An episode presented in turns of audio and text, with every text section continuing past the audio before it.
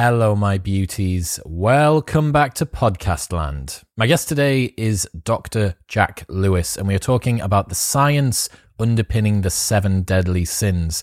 Dr. Lewis is a neuroscientist, which means he understands how the brain works. And his most recent book looks at why we do the things we know we shouldn't.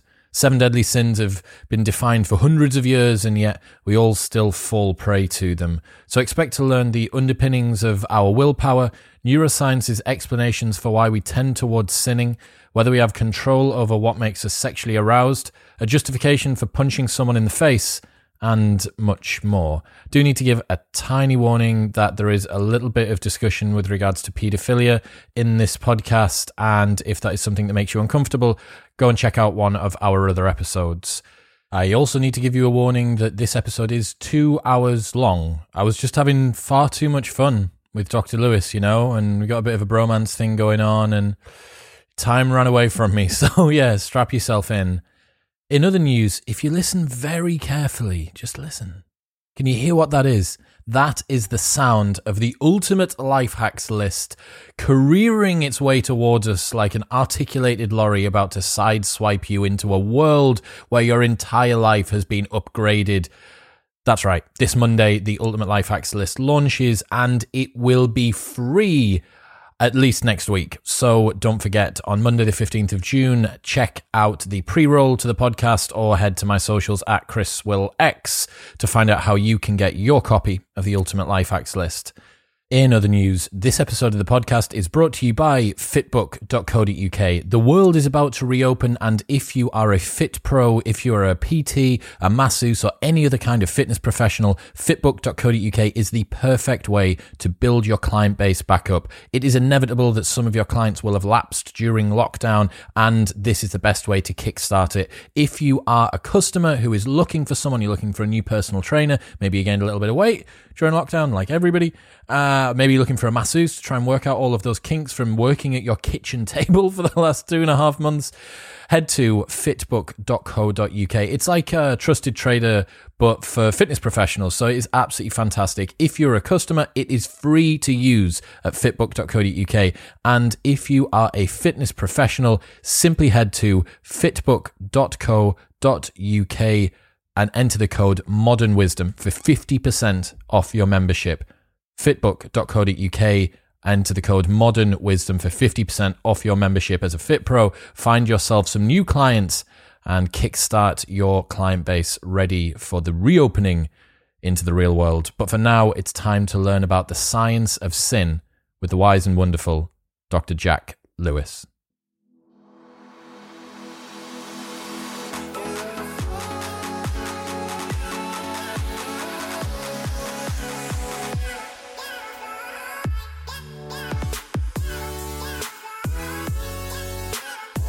We're talking about sin today. All the all the sins. How are you? Are you sinful today? You feeling sinful? No, I've been I've been pretty virtuous to be honest. I mean, lockdown sort of uh, stops people going out and doing things that might get them in trouble. So I've been boringly virtuous. How sinful can you be during a pandemic? You know. yeah, I mean, if you if you take the the drop in A and E um, visits, uh, it's just you you, you you can't even hurt yourself if you stay indoors. you put those little foam cups on all the sharp edges in your house, exactly, and you make sure that you take the steps carefully. That's it. And particularly during the period where the DIY shops were closed, it's like, I mean, how's anyone going to chop their finger off? In a bank holiday if they can't go and buy a scalpel. Limes. Not a scalpel, putting, stand, putting limes for mojitos. That's how. That's how you do it. Um. So talking about sin, the yeah. science of sin. Your new book, Science of yeah. Sin. Why we do the things we know we shouldn't. So mm-hmm. why why do we do the things that we know that we shouldn't? Because we're human. Okay. Too short an answer. No, I mean it's just it's just a it's a longer book than that. it's, it's uh, loads of loads of pages in this. No, it's um, it's, you know what? I'm usually very wordy, so I've I've my New Year's resolution is to be more concise. That was perhaps too concise. No, so the thing is, humans are driven by instincts, um, amongst other things, And those instincts, if you take the ones that are covered by the seven deadly sins, the important thing to remember is if you were to abolish any of those seven things, it, it would be curtains for humanity. We need a modicum of all of the seven deadly sins um, in, in order to function properly as individuals, as communities. It's just when any of those seven categories of behavior go to excess that they are uh, at its core antisocial. Now, I'm, I'm not a religious person. Um, I spent a lot of time sort of singing hymns at school because both my primary and secondary school were Church of England, but I, I didn't really believe a word of it. I just thought, you know, I, I, was always more inclined to sort of the scientific approach. Let's look at the evidence. If there's evidence to support it, you know, more evidence to support it than to refute a hypothesis, then you, you know, you believe accordingly. But with, I don't know, there was so much stuff in the Bible that was sort of clearly outdated that I thought, how can people still buy into this? Like, I realize it gives people a lot of um, hope and it gives them a sense of community, but but the the concept of believing like a literal interpretation of the Bible in a post Enlightenment time, it just seemed bonkers. But I, have I've the more I looked into it, having sort of got my PhD in neuroscience and scanned a lot of brains and sort of got much clearer on what we do and don't know in terms of human knowledge, modern wisdom, um, I realized that actually there's an awful lot of stuff in those ancient books of religion, Bible and, and others, um, which you shouldn't throw the baby out with the bathwater. Just because you, don't, for me personally, just because I don't believe in the supernatural doesn't mean that there's not something to be learned if you read between the lines. Mm. And, that, and that's what I was sort of correcting the error of my ways. It's so interesting. I got this quote from Donald Kingsbury, which hits the nail on the head there, I think. Tradition is a set of solutions for which we have forgotten the problems. Throw away the solution and you get the problem back. Sometimes the problem has mutated or disappeared. Often it is still there as strong as it ever was. Mm. And, and that reminds me of a friend of mine. Who's, uh, she's an amazing woman. She's like an engineer and a designer, and she sort of designs healing spaces, not in a hippie way, I'm talking about psychiatric institutions. Build the buildings and the parkland, the open air, so that it fosters healing rather than a lot of, you know, let's say Bedlam hundreds of years ago. It was the opposite of a place that promoted healing. And after, so she's doing her PhD in Sweden. Four and a half years into a five year PhD, she realized that all of the answers had been uh, reached by the ancient Greeks. So if only she'd been a classicist and read the right ancient Greek books, all of her what she thought was modern discoveries using the latest cutting edge research techniques, it was already there. It's just who's interested in history? We're all interested in the future and what technology can do. Bro, it's bonkers. That is that is crazy. It is that the Lindy effect, the fact that we always presume that newer is better and um, especially given the fact that so much of our time is spent on like Instagram stories or Facebook mm. stories or whatever, that is content which has been produced within the last 24 hours. It's the yeah. least Lindy platform, like by design. Um, but yeah, so but also, but also the fact that when you're consuming information so rapidly that you're not re- you're so eager to get onto the next thing because it's more about quantity than quality w- when you consume social media. Um, you're not even focusing on what you're saying. Like you get to the end of the paragraph and you're like, what, another 10 paragraphs? Nah, screw it. I've got enough. I'm going to move on to the next thing. But it means, it means everyone's knowledge is superficial and rapid and people don't bother to go deeper and deeper to get a thorough, a more thorough understanding. Um, but anyway, we can't fix the whole world. No, we, but we can explain to people about seven deadly sins today. So, do yeah. we want do we want to do them? Is there some part of us that wants to do these these capital vices, which is the other term that you have? You got the seven deadly sins or capital vices, as you call yeah. them. Like, why aren't we the masters of our own behavior? Hmm. Why aren't we the masters of our own behavior? It's partly because finding the right path in life is, is a balance. Like there's always pros and cons, there's always pluses and minuses, there's always benefits and risks. And each individual's capacity to pick a path which finds that Goldilocks zone, that sweet spot where you're doing everything in moderation and you're not letting anything go to the extreme. It, it, it's different. Like everyone's capacity to do that is, well, decision making in general is driven by you don't remember the last hundred times you made a similar decision, but on a sort of subconscious basis, there's a trace of whether it worked out well or badly when you went for the risky option that, that promised a high return compared to the low risk option that promised a low return. And so, quite often, finding that balance between sort of giving that urge for immediate gratification um, a little bit of airtime, but not too much, and and on average, always trying to go for what's best in the long run. You, you can't do both. Yeah. Like quite often, so let's say the, the best example I think is, is gluttony, right? Because gluttony uh, gluttony is overeating overdrinking. greed is just wanting more of anything no matter how much you've got already and that gluttony thing was an absolute design feature back in you know hundred of hundreds of thousands of years of, of human history if when food was available you stuffed your face and built up fatty deposits it meant that when the inevitable lean times came where food was unavailable for weeks and weeks and months and months. You know, this scrabble for existence was tough. We're, we're very pampered in this day and age. Under conditions of prevailing food scarcity, you want to get fat in the, at, harvest time so that you can survive through the winter, right? And so it, it, it's actually a logical thing to do to, to, to shove everything in your face. And instinctively, we love like fast release carbs, sugary, bready, cakey stuff we love fatty stuff. Of course we do. But we're not designed to eat it every day.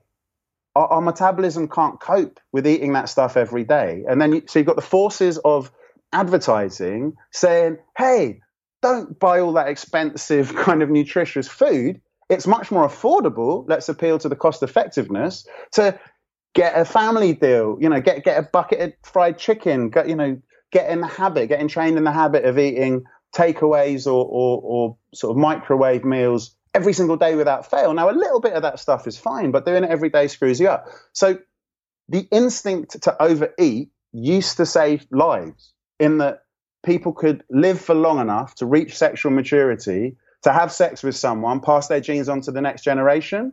Like by hook or by crook, every single one of your listeners, you and me, we have an unbroken chain of ancestors who managed to live for long enough to reach sexual maturity and shag and have a baby. It's, it's, it's astonishing. Without that propensity to overeat, that wouldn't have happened. Yeah. So, so those humans who didn't have that propensity to overeat, they didn't live, you know, their ancestral line petered out. They were out. So the point is, when you fast forward to 2020, the, the environment is now defined by food overabundance in the vast majority of places in the in the developed world, at least.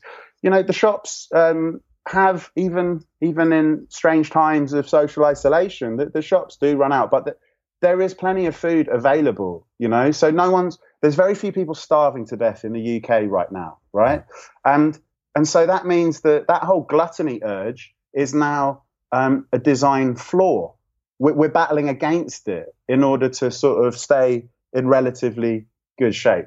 Got you. Okay so how do you define the deadly sins they are, well, how do I define these things? They are perfectly natural human urges which, in extreme, cause absolute havoc in one's social relations. It makes you vastly unpopular with other people if you take more than your fair share, greed. If you uh, don't, you know, pull your weight in a in a collective endeavor, that you know, teamwork kind of thing, we can get so much more done as a team than we can individually. But if one person's shirking their duties, then they become very unpopular. Uh, you know, lust causes all sorts of havoc in that people end up having relationships outside of the person that they might have um, dedicated, you know, their their life to. Um, and then once people feel betrayed, it's very hard for them to trust again. Um, you go through every single one in moderation. We need a bit of lust, otherwise you don't pass on your on your genes. We need a bit of greed so that when um, if you if you've accumulated a bit of an excess, then when you hit tough times, you can endure them more easily.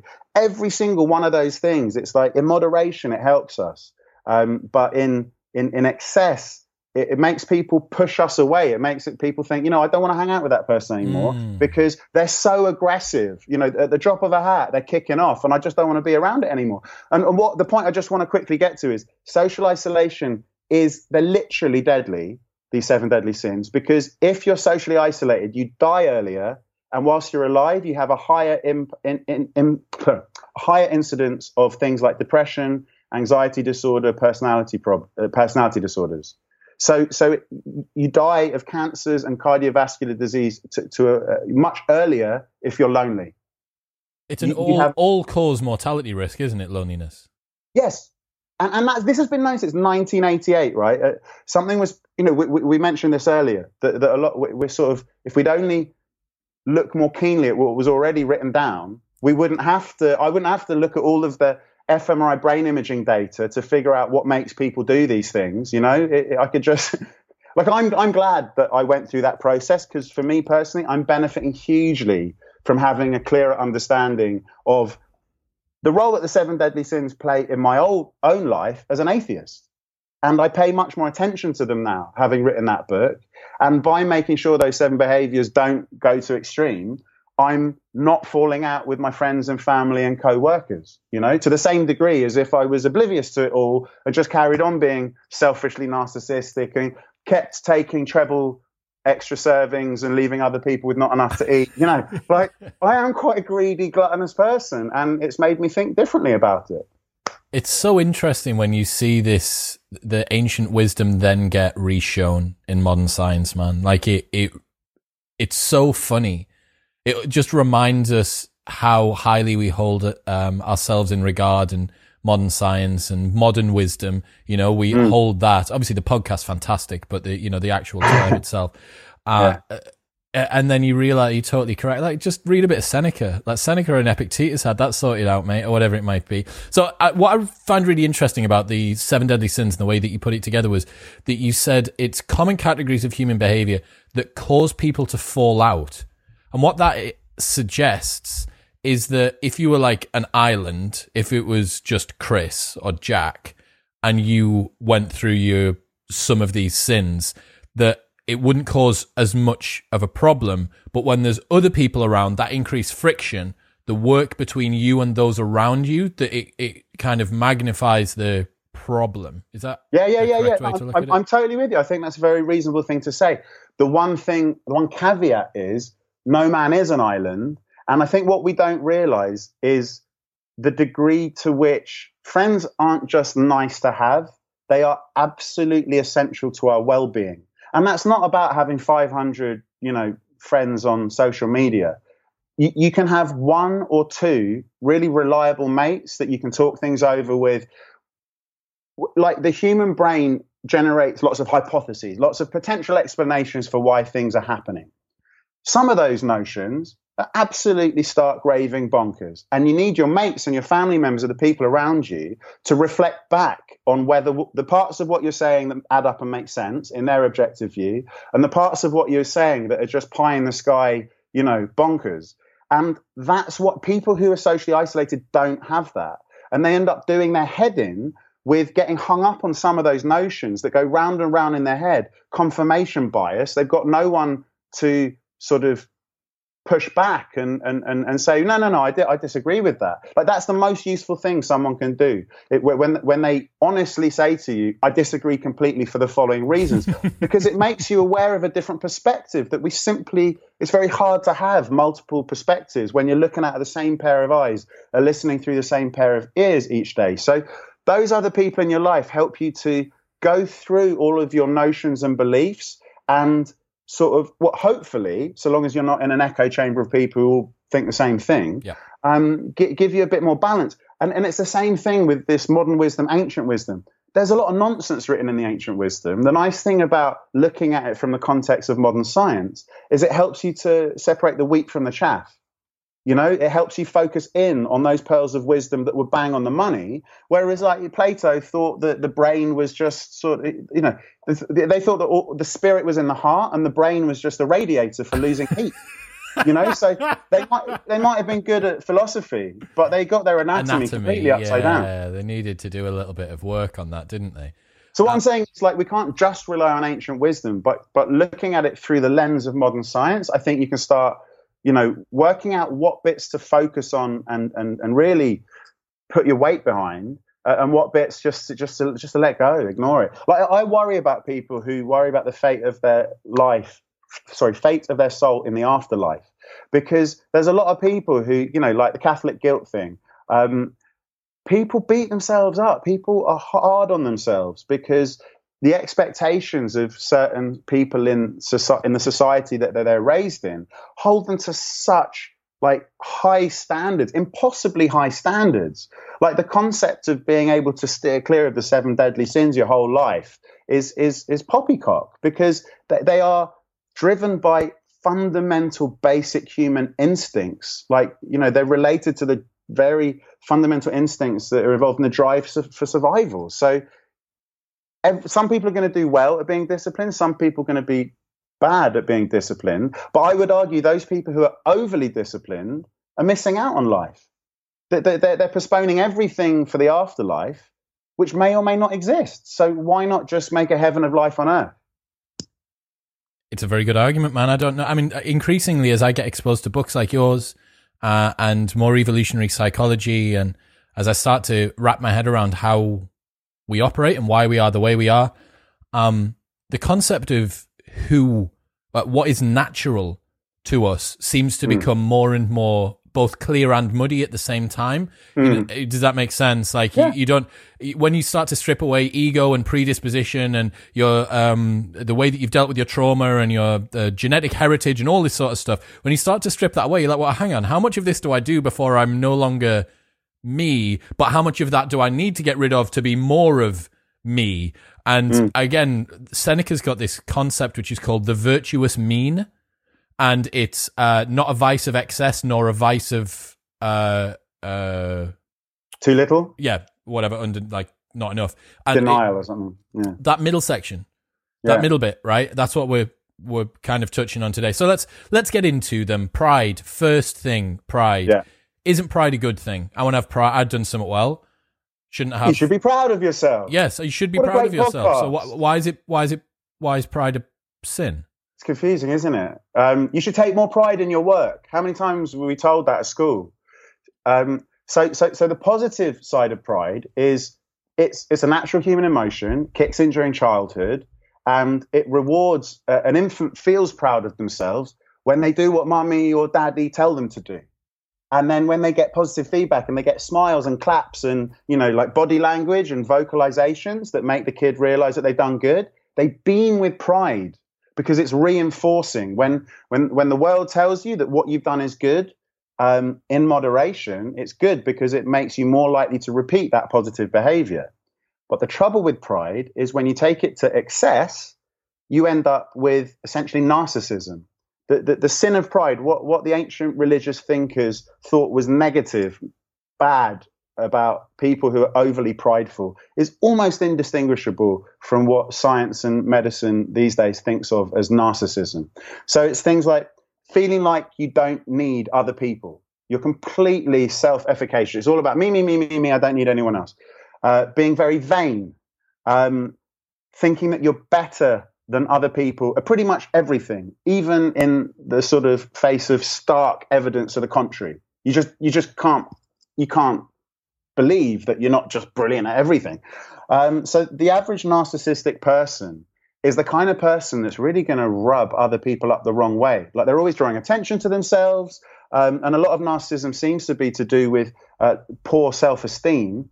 And, and that can either come from neglectful parenting or, or overly attentive helicopter parenting, both of which can lead to what, what psychologists describe as an undifferentiated sense of self. Like, so their sense of self doesn't develop properly early on in life, which means they don't really know where, if you take the helicopter parenting example, the kid doesn't know where they end and their parents begin. There's no dividing line. They just, because they have their parents' views forced on them the whole time, they don't know what they think. They just mimic parrot fashion what the parent would say in all situations and carry on doing that through life. So those kind of narcissists need to work on that to sort of basically stand on their own two feet, ego wise, if, if you like. Um, And, and although they seem, narcissists seem like they're so full of themselves, they're constantly looking for uh, reassurance, positive feedback from the rest of the world, which is why they're such a nightmare to be around. Like anyone who does something good, oh, I'll, I'll, take I'll take responsibility for that. I'll get all the praise, even though it wasn't my idea. But I convinced myself it was my idea, so now all the praise should be showered in my direction. And then if you don't give them that praise, they get really aggressive. They get really wound up, and they're they're just a social nightmare. So narcissistic people almost always end up alone. even those in relationships, they choose relationships which are basically yes men, yes women, to, to constantly give that positive reinforcement. And that's not really a relationship. Relationships involve g- give and take. So they're still an island, even when they're in relationships. So narcissism is, is, is the queen of all the deadly sins as far as St. Gregory the Great was concerned. And, and he's the guy who basically invented the concept of the seven deadly sins. He took some, there were so many sins before his time in the sixth century um, that, that it was hard to keep track of all the things you shouldn't do. But he sort of narrowed it down to look, these are the seven most important things to keep your eye on. You know, there are lots of other things that are going to prevent you from going to heaven in his view of the world. Um, but I think he was bang on the money to, to, to, sort of refine the list down to a more easily manageable seven, because then we've got a fighting chance of remembering them. Like our, our capacity to hold information in mind is limited to around about seven items. So expecting someone, particularly you know hundreds of years ago, thousand years ago, to rec- to bear in mind when they're considering should I, shouldn't I do this thing, ten different like commandments. It can't even read or write, but they've got 45 yeah. different commandments they've got to try and remember. But, but, but like you say with the 10, by the time yeah. you get to the eighth commandment, you've forgotten what the first and the second one yeah. so, so Christianity would, uh, just had expectations that go beyond the limits of the brain's capabilities. So I think I think St. Gregory smashed it by, by bringing it down to seven. Why did he say queen? What's that mean? Probably because he's a massive sexist. Um, so, right. so, I, I, think the idea was, and, and I'm I'm just I'm I'm I'm, I'm presuming mm-hmm. that it was along the lines of he could have said the king, but because qu- queens, you know, from the perspective of, of, a religious man who had you know devout, he's married to God, he doesn't do women. Mm-hmm. Women are the temptresses who who make men think about lust. You know, lust is one Didn't of the. Seven- say, I, I thought you said that pride was the queen pride. So, so the idea is that once pride has seduced you, you will be much more um, likely to fall foul of the all of the deadly sins. Oh, including that's lust, the, including greed, including gluttony. It's the pride's the buy-in. It's the on-ramp. It's the it's the it's it's the gateway yes. the gateway vice that leads to all the others. So those, I mean, whether or not he was right in that regard, I don't know. Mm. But the, the, most interesting finding from the neuroscience stuff was actually to do with scanning the brains of people who, who are high in narcissism uh, in an fMRI in an MRI scanner, and then compare their brain responses to social rejection to those who are low on the narcissism scale. And a part of the brain that lit up um, much more strongly was a brain area involved in, in creating our perception of pain, whether it's physical pain or psychological anguish. This brain area uh, which is called the DACC. It's a bit of a mouthful. The dorsal anterior cingulate cortex. Love it. Um, so it's like it's, it's where the two halves of the brain meet in the middle, uh, just above and to the front of the band of um, neurons that connect the left and right side of the brain. This big bundle called the corpus callosum.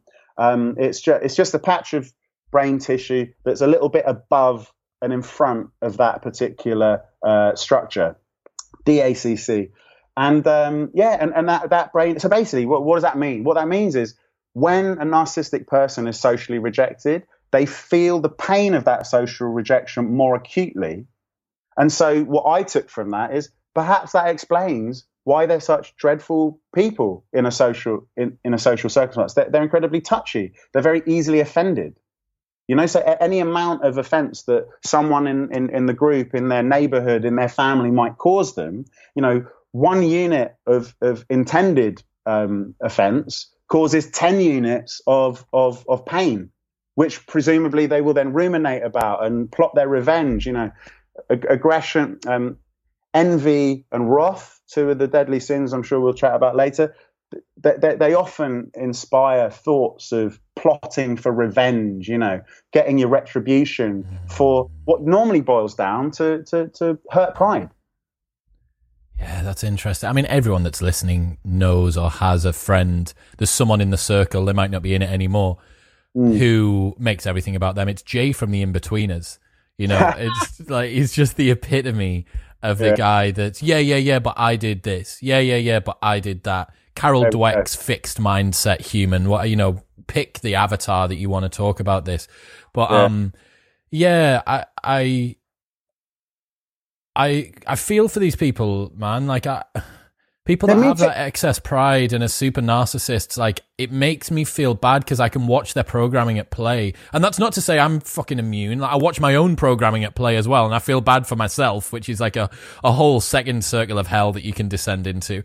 But you watch these people do it, and I'm like, fuck, man, like I, you're you're a cool girl or guy. You don't need to do all this. You don't have to have the show. I I'm perfectly happy being out at dinner with you or going to the gym with you or doing or whatever without this whole game. Mm. You know? You, you just preempted absolutely beautifully the conclusion of the entire book, which is that that's the best way to deal with these people. Bit of compassion, you know, talking about the ancient wisdom.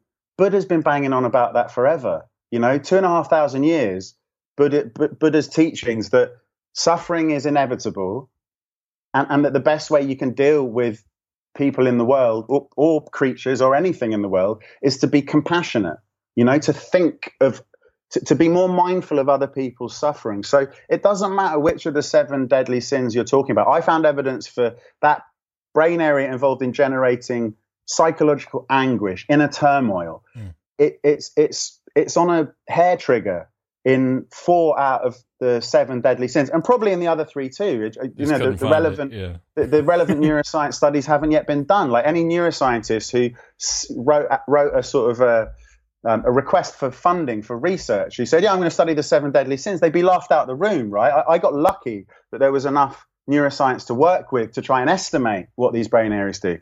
But but you, this bang on the money. I thought I got I got to the end of writing the book and I thought, well, what can people do with this knowledge? Like like is that is how can it guide them on how to live a better life? And uh, I've got a nice little anecdote about how I, I actually failed to put it into practice myself. This idea of the best way to deal with people who are falling foul of letting the seven deadly sin type behaviors go to the extreme and causing social chaos everywhere they go.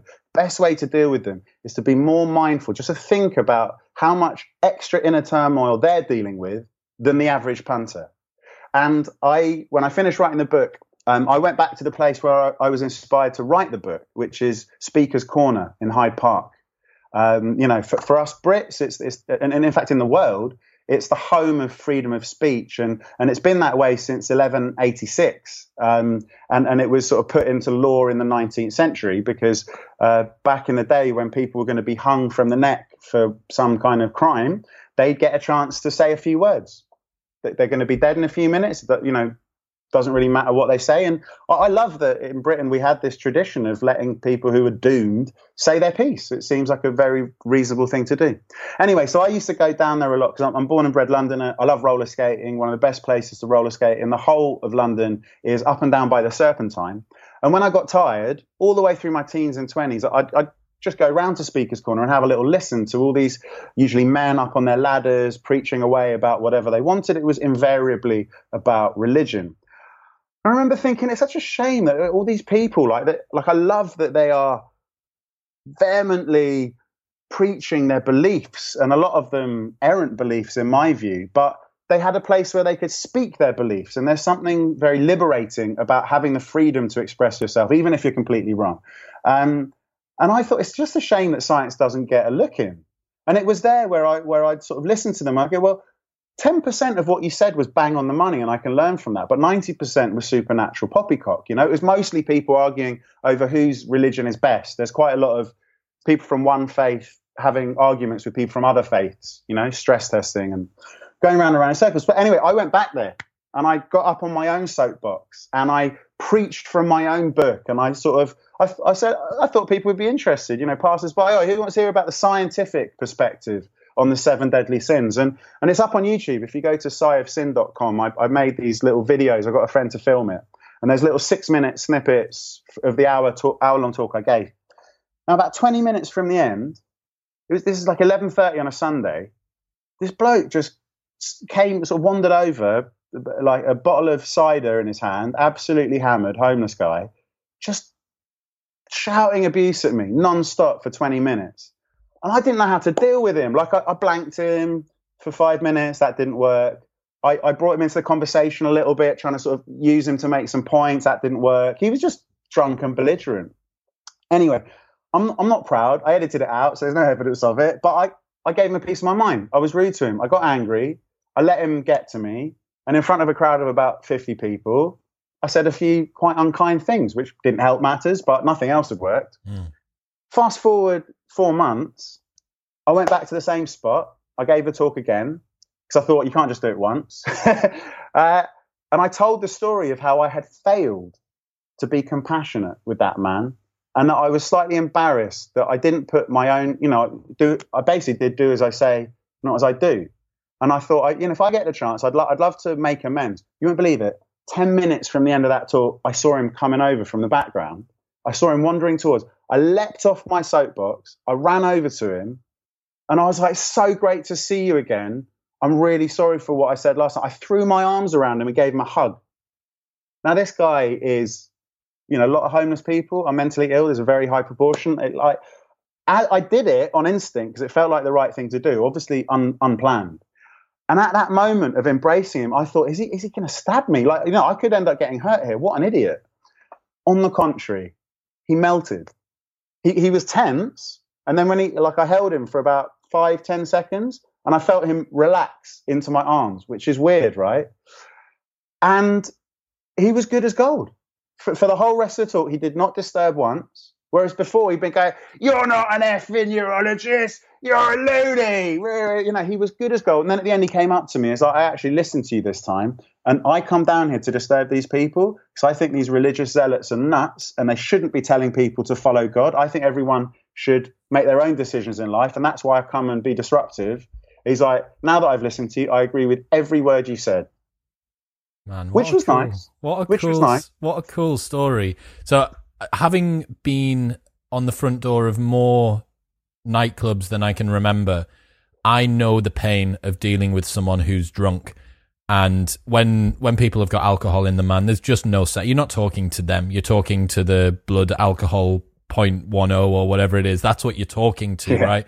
Yeah. Um, but yeah, definitely. What I really enjoy doing, and I'm enjoying doing it increasingly now, is breaking the fourth wall of a conversation in that sort of a manner. So if someone's doing something, if someone is being driven by their programming or they have a response to something, I'll ask them about the response, not about what they said, but like, hang on a second, man, like why why did you say that? Or why why were you so sort of um self effacing there? Like, why did you have to kind of caveat what you were going to say and say that, oh, well, I know that it's just shit, but it's this thing. It's like, why didn't you just say it? Oh, well, uh, her, her, and you can see people, the, the cognitive dissonance starts to fire and you're like, the programming just, it doesn't want to accept the fact I should have just said the words. But increasingly, I think, you know, doing it with compassion, not doing it to show off, doing it to say, look, like, you don't need to, be over or under you that kind of mm. the virtuous mean in the middle is exactly where you can be and i think calling people out on that it's as you said at the beginning you want to be friends with people that want the best for you not people yeah. that want that tell you what you want to hear not yeah. people that decide to be too mean and, and kind of um, use you as a, a, a punching bag for their own yeah. kind of emotional challenges um, yeah. But man, that's a, that's a really really cool story. I'm super glad as well that you managed to get some closure and and and kind of finish that loop off because yeah. I, I imagine it must have felt very very satisfying. And also, obviously, that's very empathic of you because I, it, it, it, ate away at me. I, I, pride myself on not being a hypocrite. I try to not be a hypocrite and not know? being a dick. I'm going to guess as well.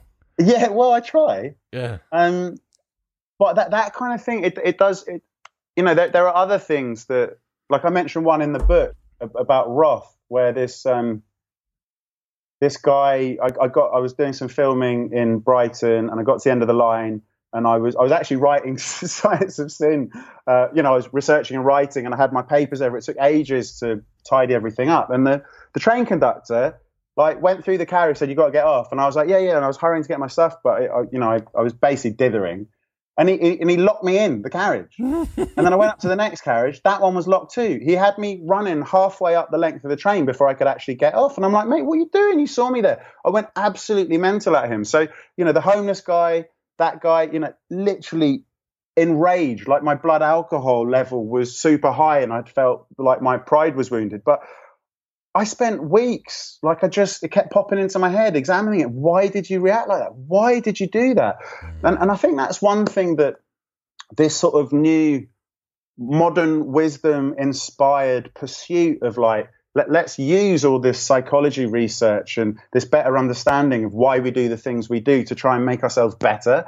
I think, I think one of the main things that offers us is the opportunity to not be so hard on ourselves. And what I liked about your anecdote is it sounded like you give reflections to people that help them uh, catch when they're going into set piece behaviors where they're kind of either beating themselves up too much about something that they did or writing off their potential to potentially be better. Because it's easier. If you don't try you can't fail. You know and i think a lot of people who who are a little bit stuck in their ways from an objective perspective it's like they're worried about trying to be different because if they try something new and it doesn't work, then that could end up giving their self-esteem a bit of a kicking. Bro, I love I love trying to bring people up like that. There's some people that, are, as far as I'm concerned, are just lost causes, and that's more from a time efficiency perspective. There's certain people I know that have excess pride, and I'm just, dude, like you're, you might you might figure it out, you might not figure it out. Maybe you stumble down the right YouTube rabbit hole, or start reading the right books, or maybe you don't. But it's this isn't yeah. my fight. I'm I'm leaving you to it. Um, but, but, also, you're not quite, with respect, you're not qualified to. I'm not oh, qualified oh, to sure. do that. The but only I, people who can really help those people are ones who can go, you know, trained professionals, all of this psychologists, therapists, yeah, who, yeah, just yeah. let's go back through and work out where all this came from because it's like I guess it, I'd imagine my mum's a, a, therapist, so I've got some insight into what the process involves. Not that I've ever gone through it myself, which is one of my long-lasting hypocrisies because I know I should do it, but I still haven't yet got around to it. Um, yeah, it, it's it's it's working out what life experiences led you to certain set piece behaviors that aren't good for you or other people because it's it's not a sort of zero sum game well-being and happiness. Like we can all together lift ourselves. It's not like one person's happiness detracts from your own. Envy wise if someone else seems really happy it can emphasize your own relative lack of happiness. So, so quite often people don't want to be around perpetually cheerful people for that reason. Mm. um, but ultimately, you need professionals to help you understand why you just keep doing things that rub people up the wrong way. Um, neuroscientists can't really help you. Uh, well-intentioned podcasters, but you know, like if you did the course, I'm sure you'd be brilliant because you have. I would argue, on the basis of what you've sh- shown so far in the last 40 minutes, you've got it, man. Like you, have got enough of an overview of what makes people tick, probably from all the time you spent on the door dealing with every different type of person under the sun. But you've got that life wisdom that means that once you had the, I mean, maybe you are a psychotherapist. I don't know, I but know. if you, if you if you don't have that training, if you got that knowledge, the yeah. official training on top of your life experience, you'd literally, you know, cha- change people. Those lost causes would be found again. I but mate, that's, that's a long journey. Who am I to say? I know. so I'm I'm good friends with Charlotte Fox Weber, who's the head of psychotherapy for the School of Life in London, and um, I had her on the podcast, and she was telling me psychotherapists need to have five years of consistent um, sessions on themselves. Mm. Not that they give it. It's like that. That's like saying yeah. you as a PT, you're not allowed to be fat and also you've got to be really fit before you can be a PT. I thought I thought that was really yeah. really cool. Look, yeah, my, mom blew me away when she said every, you, it's impossible to be an effective counselor if you don't have counseling yourself. Oh yeah, because your own neuroses come out in the way you do. You're trying to be objective. But those set pieces that your unconscious ah. plays on you will end up interfering with your ability to help them. I love that terminology. I've never heard it before. Set piece behavior. Yeah, it's just I'm thinking autopilot, autopilot behavior. I, but I don't know where it, it, it makes me think because what happens with a set piece in a sport, right, is that first the guy runs this way, then this person goes that, then the ball comes in, then this guy goes back across, then this is going to happen, and it's the fact that it happens this kind of iterative um like staccato game of it's like first this then that afterwards this and then it finishes up here and sometimes yeah. it might go well and sometimes it might go bad and that's what yeah. a set piece is and that's what happens when you see people who are part of this the animus possessed you know they're just part of that programming as it goes yeah. um let look let's get back we have six sins remaining. Gluttony. Gluttony is up next. And we touched on it earlier on, right? Fitness enhancing. We have, it's the only time in all of our human evolutionary history where we are in it's a situation. So funny that you say that. I'm sorry. The ice cream van is literally Just one uh, cornetto. Perfect timing. Jack, Sorry if you go outside and get us a 99 flake now, I'll pause the. No. I, I hate that guy because literally, I think I know it's. Um, I must sound like such a dick. Yeah, but I whenever whenever they come past, I think you're just there to make fat teenagers fatter. I don't like mine, so mine goes past the end of my. I don't like mine because he always does it when I'm recording content, and it's always on the take where I've nailed it, you know, and I've had the auto cue running for ages, sure, sure. and then it's the one, and then. Dun, dun, dun, dun, dun, dun, dun, dun, dun, dun, dun, dun. Yeah, Fuck! yeah. But at least he's got the just one cornetto music because for a couple of years he had some god awful nursery rhyme. So oh, you know we we got to be grateful for the little stuff thing. Stuff of nightmares. So yeah, gluttony, fitness enhancing. For a long time, we were in a situation where food was scarce. We didn't know when the next meal was coming. Now the world's changed, and we're in this uh, abundant surplus of food. Yeah. But apparently, if we still if we eat too much of it, it's a vice. Why? Because it's really, really bad for you. Um, if you're so, there's been some quite interesting research done with uh, looking at the white matter integrity. So the white matter in the brain is like the the neur- neuronal cabling. You know, like there's billions and billions of wire brain wires sending electrical information from one end to the other, reaches a synapse, spills a bit, bit of neurotransmitter into the gap, travels across to the next neuron in, in, in the chain, and then that one becomes a little bit more or less likely to send its own electrical messages. So it's got this. The reason it's white matter rather than the grey matter is because there's a, a, go faster wrapper called myelin around the outside to accelerate the speed of that electrical message so that it can get where it needs to go super, super fast. So when you talk about the integrity of the white matter, it's basically how good is that go faster wrapper um, is it is it in good shape or is it in bad shape? And if you look at the brains of people who are obese, as far as their BMI is con- concerned, and you compare them to the brains of people who are lean, as far as BMI is concerned, uh, if your average 50 year old, uh, if you're obese, the white matter looks like what you'd get for your average lean 60 something year old. You know, so it ages the brain by 10 years. There's lots, all sorts of kind of cognitive capacities that are reduced. So this is obviously it's not vice from the perspective of heaven or hell. We're, we're, getting away from that entirely. A vice in terms of making a hell of your life on earth compared to what it could be. Um, you know, I have the greatest sympathy for people who who struggle not to overeat because I overeat hugely. I, love I have it. done my whole life. I love it. It's satisfying. I've, I've always been a sports person, and and since childhood I had tremendous excessive energy, and that that wasn't my choice in fact, it caused my parents like I, I, I, never stopped. I was constantly running around, climbing up things. I wanted to do every sport that was available on the planet. I just wouldn't stop. So all I've done is continued doing that.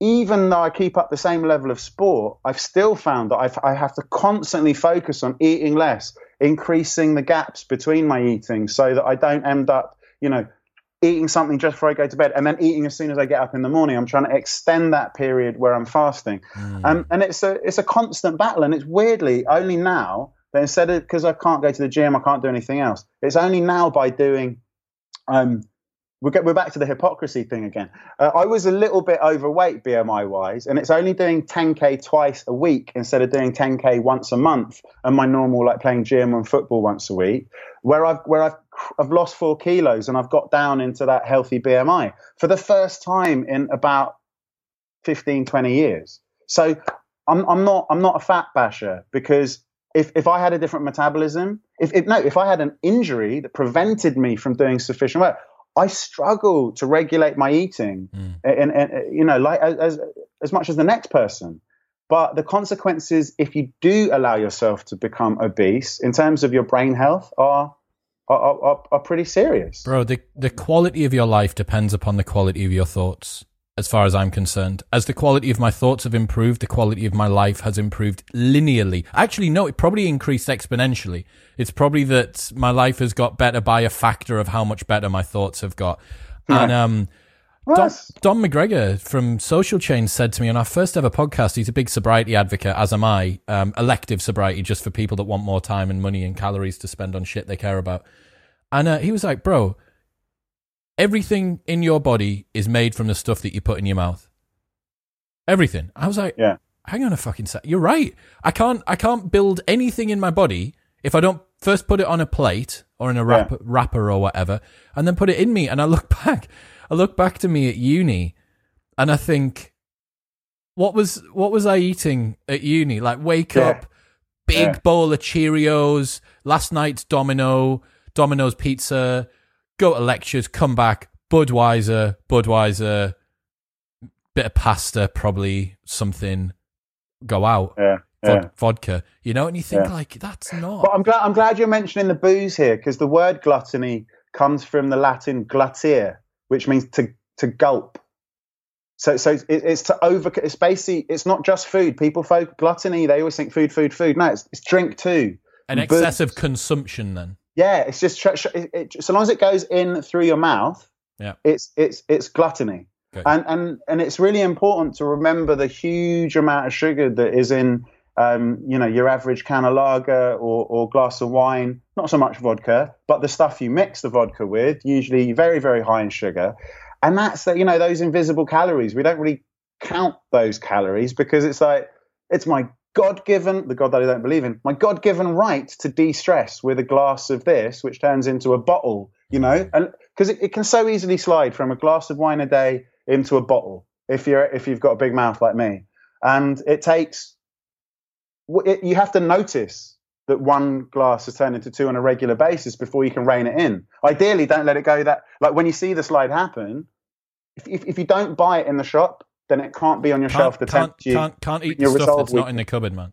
Yeah, you know, it's the easiest way to not break your diet. Okay, the battleground look, is in the shop. It is if you bring it in through the threshold of your front door, it will get it, it's, it's, going to be consumed. Yeah, one form or another. You'll snort it or put it up your bum or do something with it. It's a cookie. Uh, my right. suppository addiction is getting out of hand. Next one.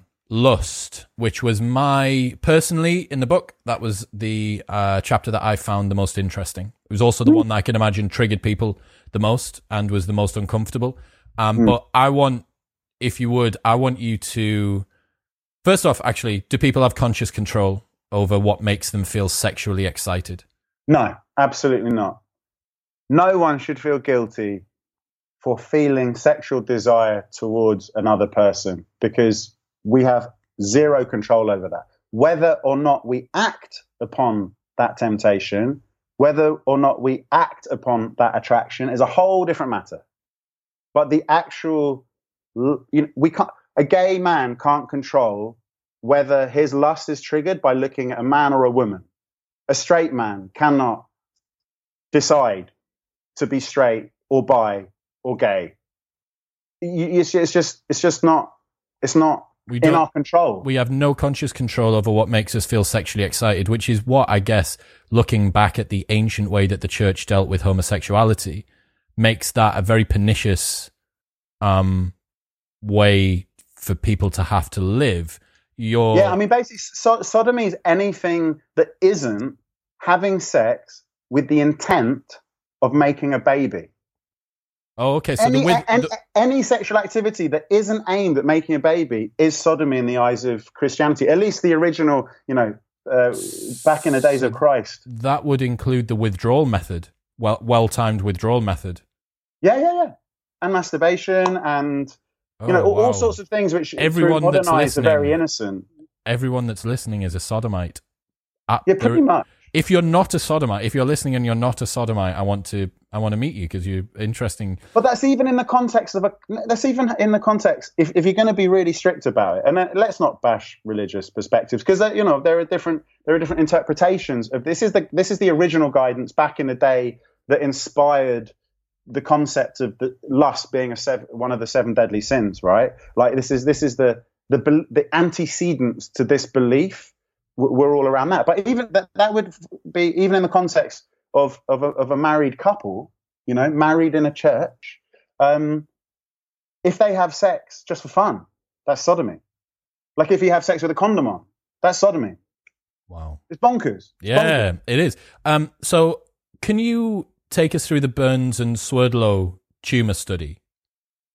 Can you remind me what that is? There were a lot of studies. So it's the one. It was the one about the uh, married man who was having sex, pedophilic Oh, yeah, sexual yeah, yeah. urges. Sure, sure, sure, sure. Yes. So um, he's a guy who was, to all intents and purposes, a responsible man. He he was a teacher. He he you know held down jobs well. He was liked by you know not the most popular bloke in in, in the school, but he was um uh you know stand up member of society. He started uh, developing sexual urges towards his stepdaughter.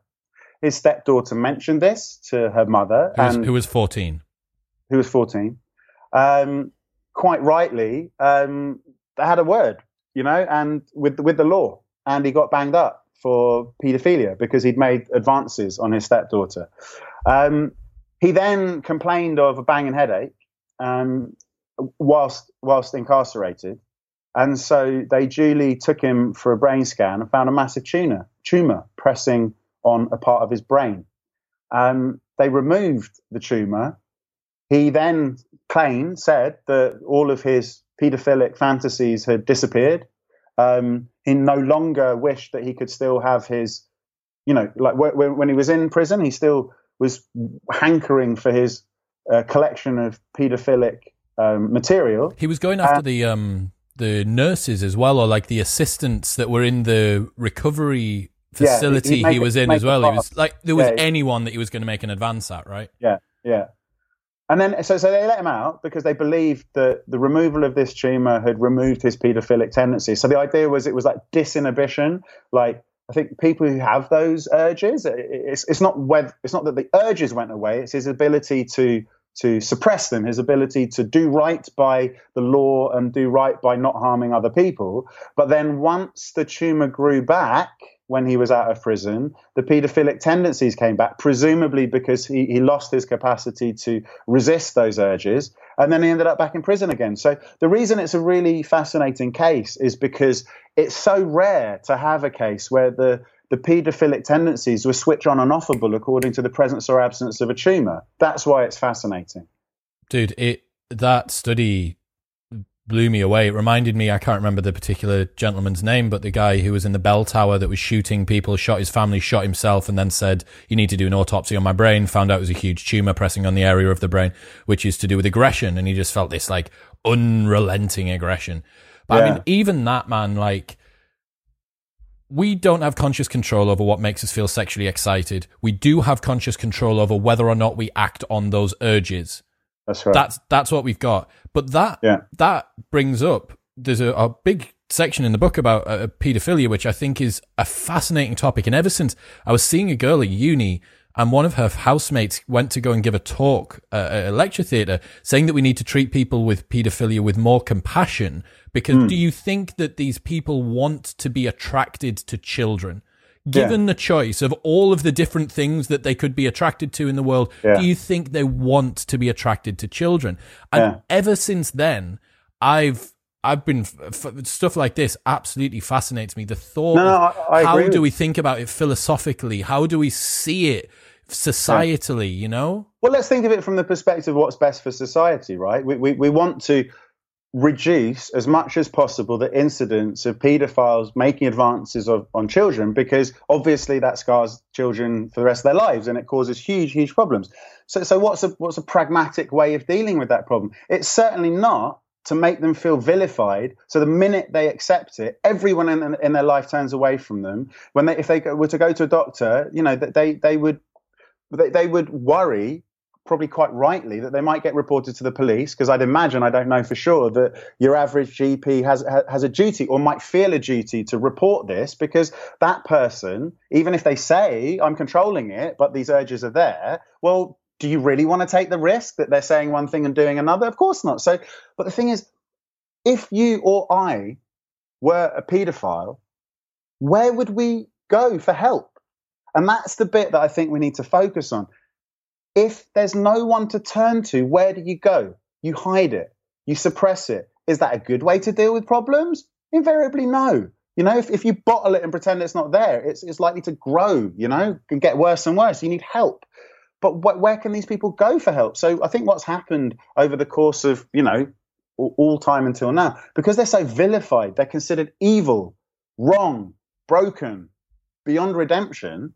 Um, they know full well that the only people who are gonna they're gonna get a sympathetic ear from are, are the paedophiles, and so then it's going to go from entertaining thoughts to oh shit, have you checked out this website? It catalyzes the situation, or, or, doesn't or, it? By being 20 alien. years ago, like oh, I can get hold of some videos and you know VHS videos or, or DVDs or whatever, and then and then it circulates and then it goes underground, and that's the bit that concerns me. Society's quite understandable attitude of disgust towards paedophiles only serves to dr- drive them underground. And, and it's such a hard problem to deal with. I think most people just like, oh, I don't want to think about this anymore. And then they, they, they Yes. promptly don't think about it until it comes up in the news again. But I think we need to address it. It's just who's going to do it? Like I, I certainly thought twice about putting, I thought it was important to include that information. But on a number of occasions, I thought maybe I'm going to take it out because I don't want to sound like an apologist. That's absolutely what I am not.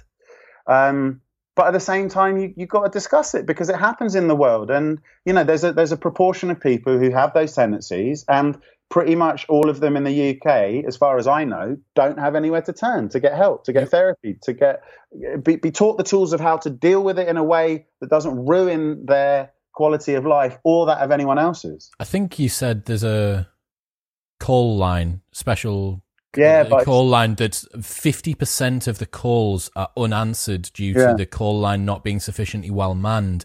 Yeah. And I'm like, I don't know, man. Like, I'd be interested, the people that are listening, I'd be really interested to hear what you think. Like, give me a DM or comment below or whatever.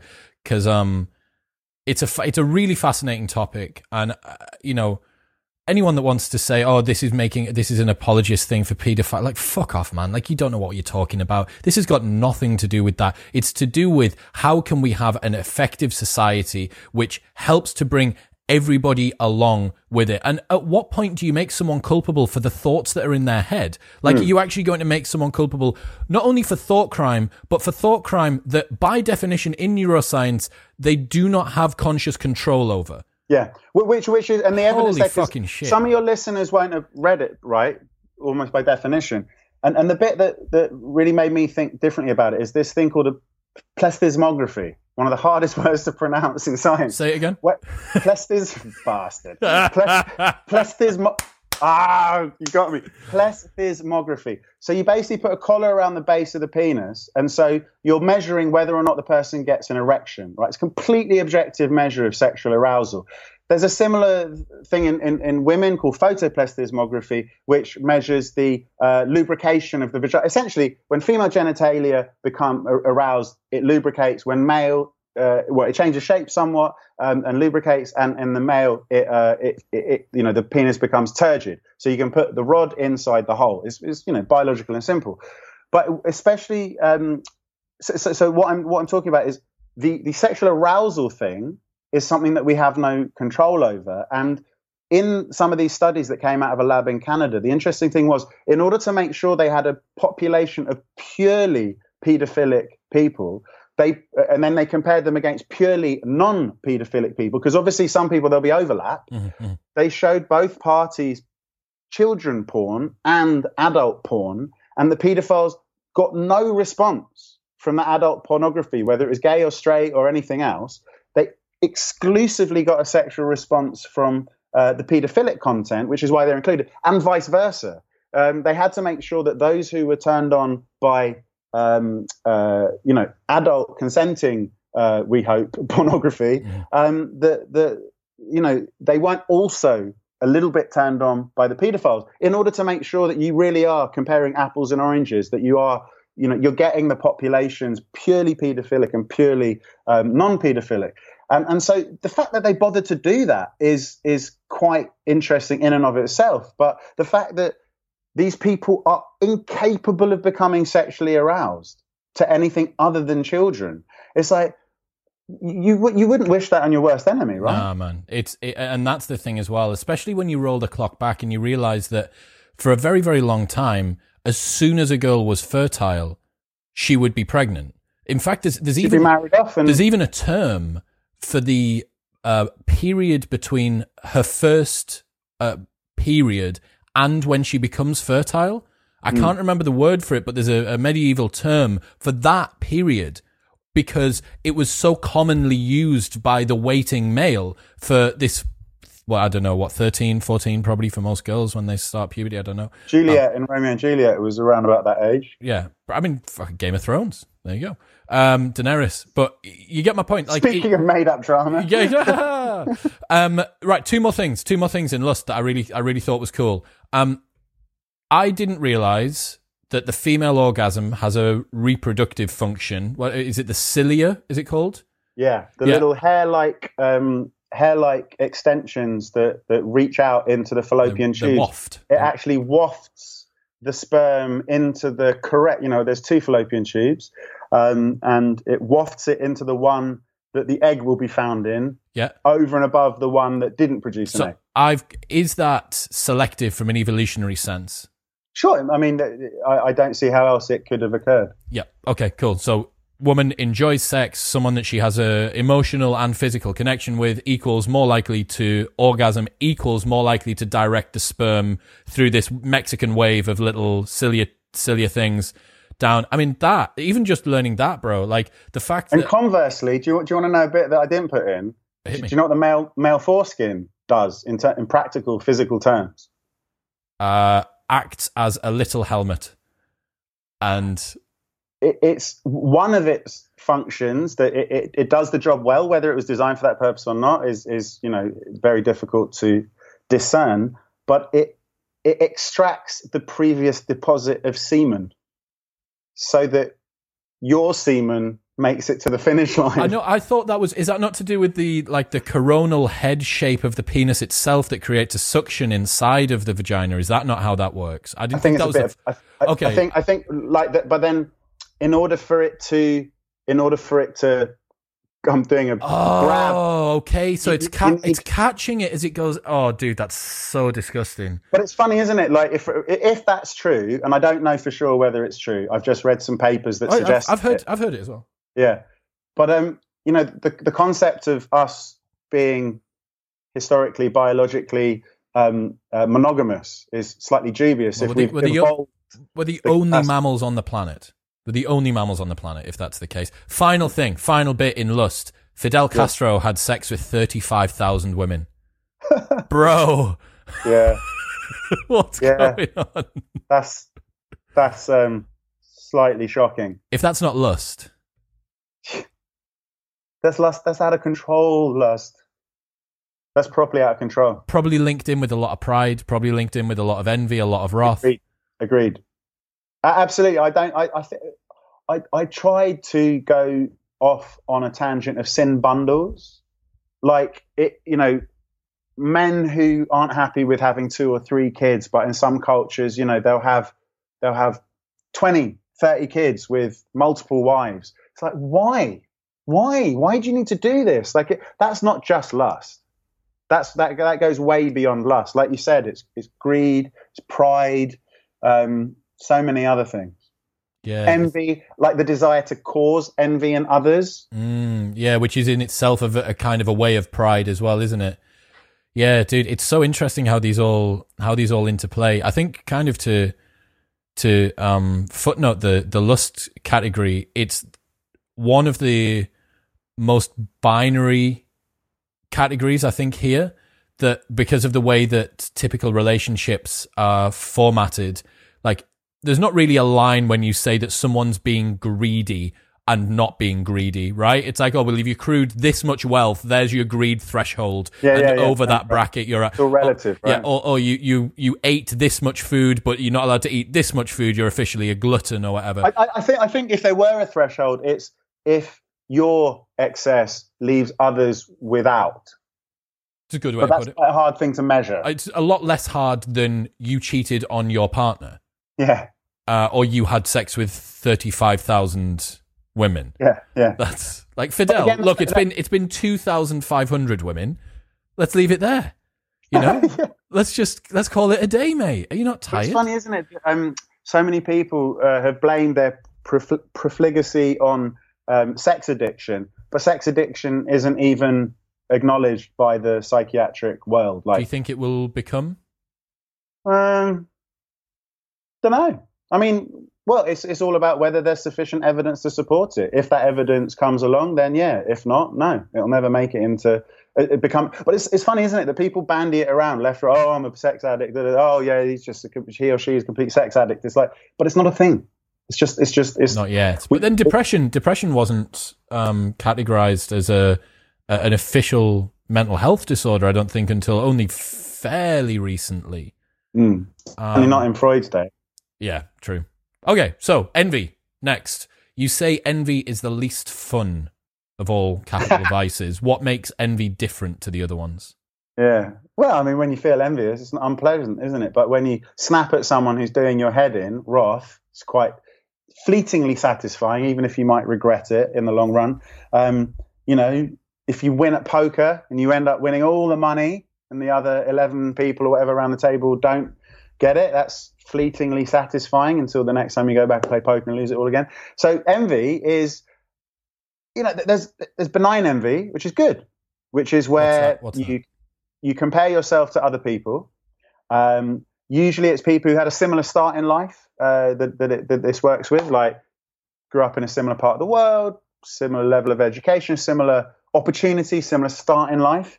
Yet one person, the other person, has gone way beyond you, and it can make you feel. You can respond to that in different ways. Uh, on, on benign envy is where you examine them, you work out what did they do that I didn't, and you learn from them, and you work out gaps in your sort of toolkit of ways to manage your life and deal with the world, and you maybe you know think you I'm gonna I'm gonna learn how to do that, or I'm gonna start moving in more influential circles so that I can maybe get some of those trappings too. You know, we envy helps us realize when we're lagging behind other people in our social group um, and we're not getting as much as they are. So it can alert us to possibilities, to potential. The dark side of envy is malicious envy because there are two ways you can even the gap out. You can either pull yourself up by your bootstraps in order to get to a similar level to, to the person you're envious of, but there's also the other way of uh, circulating malicious gossip and bringing them tumbling down. Like so, quite often people respond uh, to their feelings, perfectly natural feelings of envy, by wanting to bring about the downfall of that other person by any means necessary. So the envy can inspire awful behaviors, incredibly antisocial behavior um, in, in some people, in some circumstances. I love the the way that you put it. You said envy has a sense of injustice at its core. That's Yeah. a, a really nice. It's unfair, isn't it? Why have they got all this and I've got nothing? Why are they? Da, da, da, why are they? You know, it's a, it's the old refrain, isn't it? I- The other bit is, um, go on. just envy being useful and motivating you to compete makes sense. Mm. It also makes sense from a, a an evolutionary, a fitness enhancing perspective, right? You think like, oh well, this is this is my get up and go, and so much of this is in it's your own ability to take yourself out of yourself and see someone that's doing really really well Yeah. or even not see someone who's doing badly but kind of just slowly creeping up on you Yeah. and not seeing it as a threat not seeing it as a zero sum game Yeah. The, the interesting thing about envy is it, it's one of the one of the four where that that brain area DACC that's involved in pain. Um, at the moment, people feel envy when they read about someone else from their childhood doing really really well, much much better than them. that brain area kicks in hard at that moment you feel envy. You know, it's sort of inner turmoil is what is what inspires a lot of unpleasant behaviors. You know, that's that, that's often the first link in the chain that leads to unpleasant antisocial behaviors. Which I I was shocked that I kept finding this brain area because I have to admit, I when I set out, out on this project, I hadn't done I hadn't done the research before I wrote the book proposal. I found out what I found, and then I reflected on it, and then and then wrote a book about it. So I couldn't believe how lucky I was getting four out of five. And actually, gluttony was one of the ones that this brain area didn't uh, kick, kick, up in. How would, after, that, how would that have operated? Would that be when you are going to have the food and you don't have the food and you feel pain?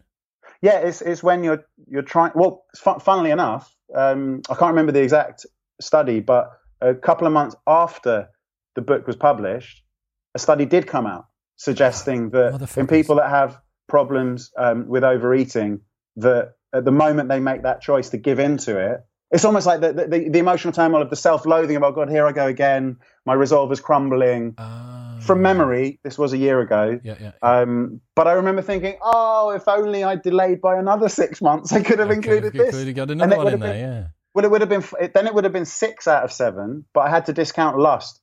The DACC was the like across. There's so many studies done showing people porn in, in MRI brain imaging tubes, and the DACC comes up again and again and again and again and again.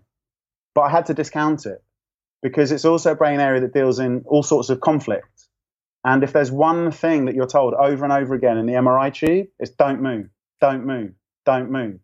And I think that produces huge conflict when, under normal circumstances, when people are watching porn, they do move a certain part of their body. Mm, you catch my drift? Yes. So to not be able to touch yourself when you're watching porn might be the thing that was causing the ACC, not the porn in and of itself. The so I, the, so the, the pain of having to withhold your uh, hands from touching yourself.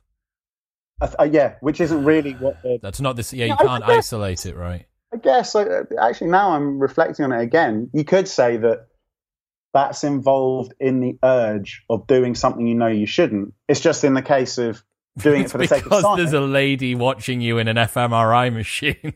that's definitely something that you know right. you shouldn't. I, I, met I met this guy uh, at the Society for Neuroscience conference about ten years ago who, who did some of the early fMRI studies. Um, he, he's in Groningen in, in the Netherlands and he said it was really, really hard to get radiographers to come and support that research because they thought it all sounded a bit dirty and seedy. Mm. So in the early days, it was really hard to get, because in, in that context, he wasn't showing people porn. He was getting couples to come in and do sexy time. You know, one person stays really, really still and their partner would uh, manipulate them in the scanner, bring them to ejaculation. That has to be a very challenging situation. You got one person, I mean, anyone that's ever been in an MRI machine like, yeah, yeah. It's not. It's hardly the most sort of seductive. It's not the, the candles and the Barry White aren't aren't quite playing, are they? Yeah. No, Man. it's not. But then I guess, so, you know. Okay, so we, we, we, we, we understand that we understand that envy is this comparison mechanism that's going on. I guess that's got to be exacerbated in a world where social media shows us a, a shop window into the best of everybody's lives. Correct be careful who you envy. Because quite often the people that the others that people typically envy project success and that everything's great but actually behind the scenes are they really great? You know is life really as gravy when they're back home as when they're on the sofa on telly you know Quite often it's not the case, but we don't look into the backstory behind these people. There's loads and loads of people in the public eye who, when they when they when they roll out on stage, when they roll out on uh, in front uh, on, in the studio in front of the lights and the TV cameras, they put they put on a face that just exudes success. But actually, behind the scenes, they've got a crushing, horrible existence um, that they carefully hide from everyone. It's not all. It's not. It's not the case with everyone, but it just seems such a horrible shame that people are like consumed with envy, wishing they could have the trappings of, let's say, this reality TV star who's just, you know, got an, gone from nothing to having an awesome life, seemingly. If actually behind the scenes, they they they wished none of it had happened because they were happier before. But bro, I mean, you won't know. I'm guessing based on the world that you come from and the sort of content that you consume. But I was on. I was the first person through the doors of season one of Love Island. So I've no way, and I've done Take Me Out. I've been to Fernando's. I've seen Paddy McGuinness. All that full work. So I'm full blue tick wanker, right? I, I I've seen both sides of this fence, and I couldn't agree more. Some of the most miserable, least fulfilled, least actualized people that I know have the most followers. Um, and there's this video that me and Dean, video guy Dean, uh, will finish very soon. It's based around this Naval Ravikant quote, right? And it says, You cannot take part of someone's life. You have to take the whole. We look at people and we presume that we can pick apart certain elements, certain characteristics of either their life or their success or their makeup and have them piecemeal. You mm. don't get to have it piecemeal. This yeah. isn't a fucking buffet. This is all or nothing. Yeah. You look at Elon Musk and you think he's so successful. He's got this amazing work ethic. He's like PayPal mafia billionaire, super fucking genius Tony Stark guy.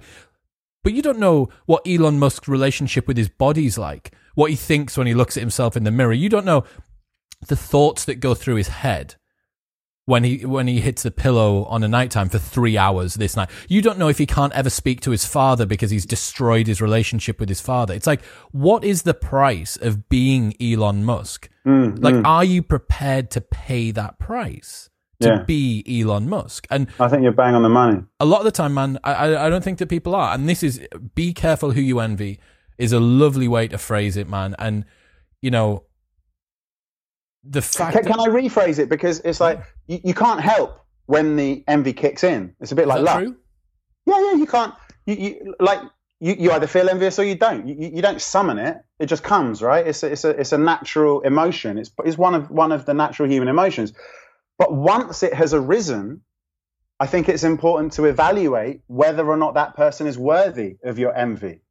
Do you know what I mean? Like, I, I, don't want people to feel, oh God, I've got to stop envying that mate from school is really rich and that mate from school has got an awesome relationship and mm. is constantly posting brilliant stuff on social media like like d- don't beat yourself up for feeling the envy but examine the likely cause of that envy and compare that to the realities like do some research find out is it like i remember being blown away when one of my female friends says oh i always know when my friends are having a crisis uh, in their relationships because they post amazing photos of look where my husband took me mm. look at the wonderful meal we're having look at the incredible view but like i always knew there was something funny about that but i didn't realize that some people use it as a diagnostic tool to work out when to pick up the phone and and and, and be Hi, an ear haley is everything okay i've seen a lot of coupley photos over the yeah. last couple of weeks and I was like, oh my God, that's incredible reverse psychology. Like, that's brilliant. That's clever. It blew me away. Because I remember thinking, when I see that stuff, I always think, why do you need to do that? Like, I, also find myself doing something awesome and thinking, oh, maybe I'll take a photo of this and put something up on social media for the first time in three months. And then I think, no, I don't want to make other people feel envious of the like one month in the last three years when I've done something when, really when great. I've when I've looked cool. Yeah, exactly. Yeah. But the the bizarre thing of that is that envy causing envy, inducing envy in other people is a signaling technique that allows you to reaffirm your position in the dominance hierarchy, mm-hmm. right? I thought of that. and unfortunately, you need to play the game. I keep on talking about this all the time. Like, I love conversations like this, doing my podcast. I absolutely adore it. But I'm gonna keep thirst trapping the shit out of people on my Instagram for as long as I've got abs and a jawline. Like, I'm gonna keep on doing that because I'm gonna play the game. And yeah. if if that is slightly less virtuous, it's like okay, but I, there's only so much that you can hate the player, right? Like these are the rules that have yeah. been set, and yeah. if the end result is that I gain X number of thousand followers per year, which I can then drive to a project which I absolutely adore yeah, and love. Yeah, yeah.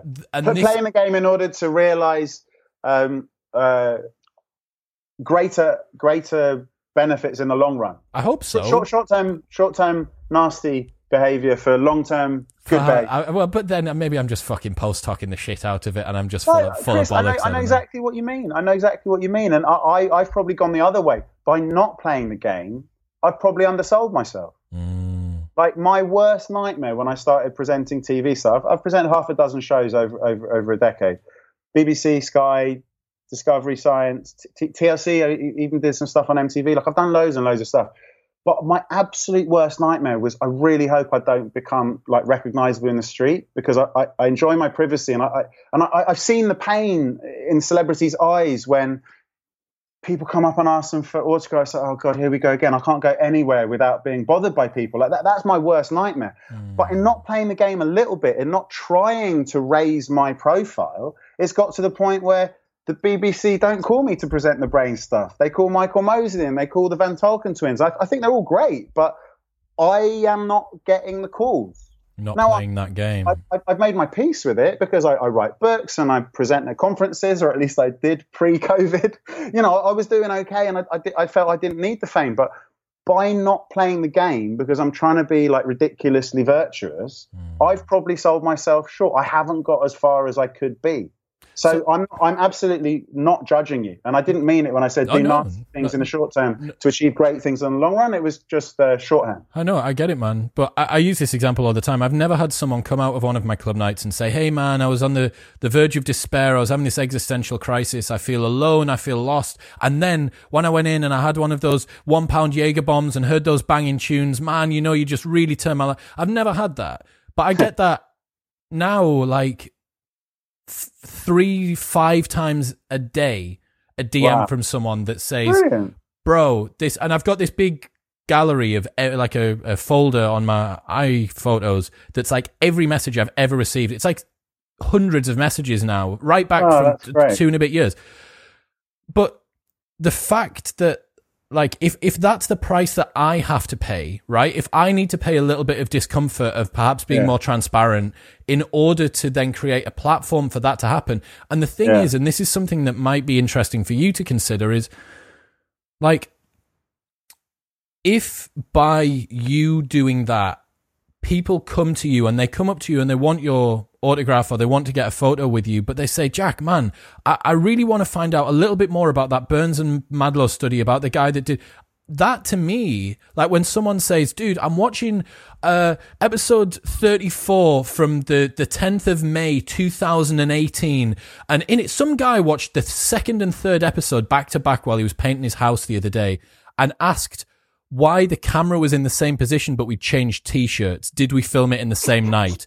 and I was like, holy fucking shit. Like, dude, that's so cool that you watched both of the episodes and realized that I got everyone to take a change of clothes, but I didn't move the camera or the lamp. So you rumbled the fact that I got two episodes out of one sitting. And like, that's really fulfilling to me. Like, I love the fact that you have like people that care about what you do, you yeah. know? So I don't know, man. Like, I, I, now, I, the thing is, uh, so I don't. the envy was pricked when you mentioned that you get. I was anticipating you say, yeah, I get, I get three or five a, a week yeah, because no. I was extrapolating from my one a month if I'm lucky on Twitter. but, but but but my point is, um, it's. I always try and think of it in order to not think, oh, why don't more people say this? For every one person that bothers to say something nice about how my, one of my books really spoke to them and they felt a benefit from it. There's 999 people who thought it and didn't bother. And didn't do it. oh, man, man, 100%. Well, dude, you, you're absolutely correct. Like, the, the silent listeners, and this again is something I've been throwing this terminology around since the start of the year gas your friends up.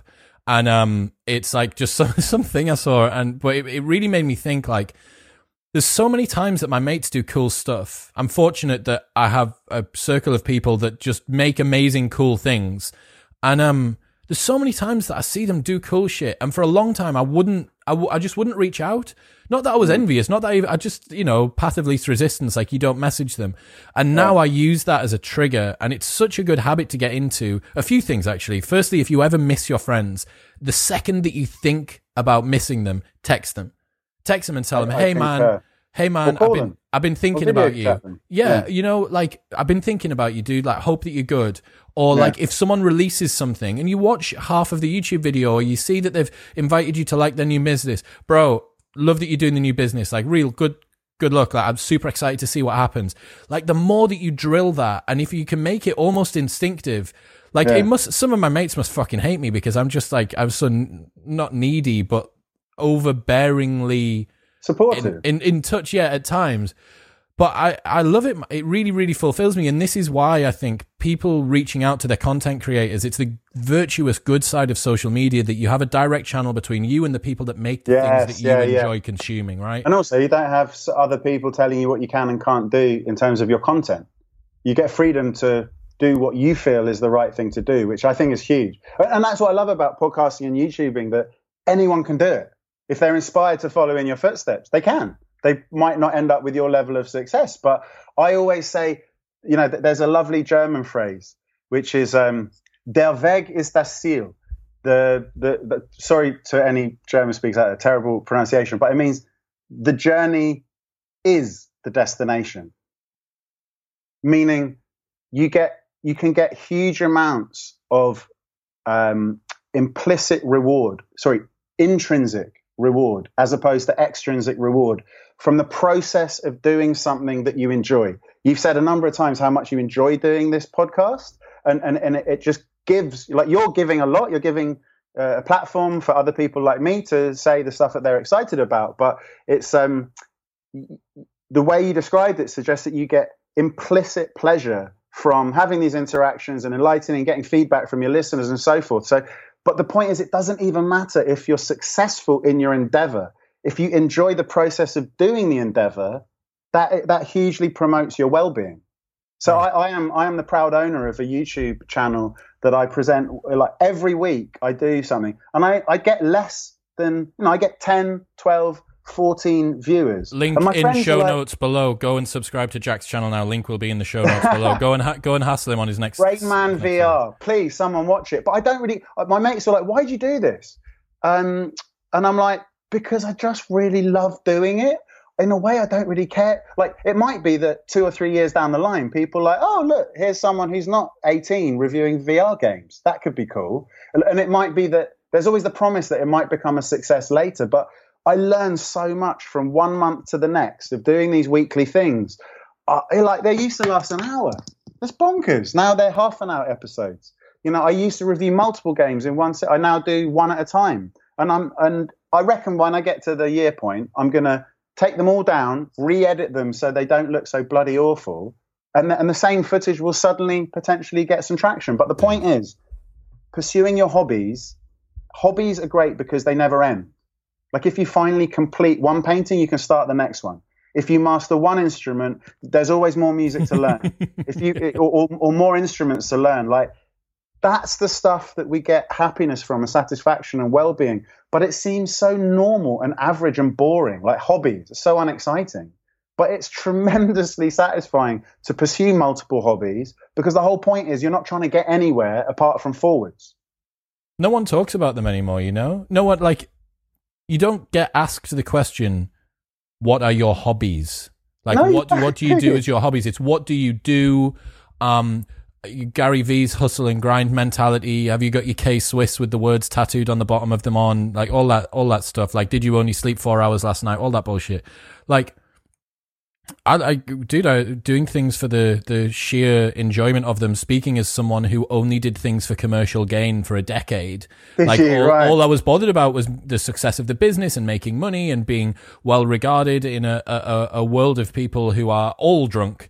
And uh, what was the turnaround point? What was the moment of realization? I'm just dying. just after just after Love Island, man. So I went on to Love Island and spent my time. I, I had a borderline existential crisis just after and during Love Island, um, and it didn't manifest on TV. No one would be able to see what was going on. Basically, I spent my time around a bunch of people that were really the persona that I had been pretending to be for ten years and I was delivered a fatal dose of contrast between the person I thought I was and people who truly are that. And I realized, holy fucking shit, like that guy there, bottomless charisma, endless extroversion, like he's a lad about town and he does this, that, and the other. And I realized that I'm I'm this. I'm the hmm. person that the listeners have heard for the last 170, 180 episodes, 300 plus hours of me talking Wow. to all sorts of different people. This is what I want to do. I want to nourish myself, like involve my curiosity, like just satisfy my curiosity. And I would do it if no one listened. I've always and you, said the same. and you feel better now. oh, dude, I'm, I'm. This is the year of maybe not the year of transcending, but it's definitely the year of actualizing. 2020 is like the year of actualizing for me. Like I've never felt mental well-being so much. I've never felt so fulfilled. I feel connected to the great. project. I feel connected to the project that I do. I'm getting yeah, there's some reward from the audience and stuff like that. But dude, I do I do it if no one listened, you know? And Right. um it, it's it's fixing a lot of the other things as well. It's helping me to bring other people up, even outside of the podcasting world, because I don't care about envy anymore. I'm like, oh, dude, awesome! You got a new business that did super super well. I'm I'm I'm going to talk to this guy that understands the neuroscience of the seven deadly sins this evening. I'll see you later on. Like, because that's what I want to do. Because you got your own stuff going on and you're not in direct competition. Yeah. so looping it back to envy, man. That's. But can I um, just say, it's amazing that I never would have thought that Love Island could deliver such a positive Bro. benefit in someone's life. only only person that was catapulted into a life of virtue and integrity from Love Island. That's what I mean. It's like it's amazing. I'll take So, that. I'll take that title. Look, we have two. happen. We have two deadly sins remaining. We have Oh, greed. Greed first. Uh, s- Greed seems pretty natural. Yes. Modern capitalist society. Is it? Mm. It just resource acquisition gone awry? What is it? Gone bonkers. Yeah. Um. So pure greed is pretty nasty because for the individual, this isn't even the antisocial consequences of it. But if, if you think of the consequences of, let's say, su- successful greed, no matter how much you've got, you want more. You've got this burning desire, like you, you've made a six-figure salary, you want your first million. You've got a million, you want tens of million. You, you, you want to be a billionaire. Like I always think of that guy in um, Silicon Valley, the Three Comma Club. I've not watched it. Oh mate, you've got to watch Silicon Good. Valley. It's a very, very funny. Well, for a geek like me, it's a very funny comedy. Um, but yeah, it's whenever people go up that pillar towards greater and greater riches, what's their instinct? To protect their wealth from other people. They end up in gated communities. They end up, you know, driving in a fat car into an underground car park so that they don't have to come across the riffraff. Like they actively socially distance themselves from other people. They end up socializing in um, in, in corridors, in, in, in environments and communities where no one really likes each other. They're just competitive over who's got more money. You know, like if you look at the plight of the super rich, there is a much higher incidence of psychological problems, psychiatric issues, because they all end up being somewhat isolated. So, so that's like the extreme of greed, like the absolute super rich. Like you mentioned Elon Musk earlier behind the scenes. Who knows whether he's happy or sad? But He's when- selling. Sorry to interject. There, he's selling Sure. all of his possessions, including all of his houses, all right, and what, everything except for a couple of cars. and what's his um, explanation for that? He thinks that possessions are an attack vector. Wow, interesting way of phrasing it.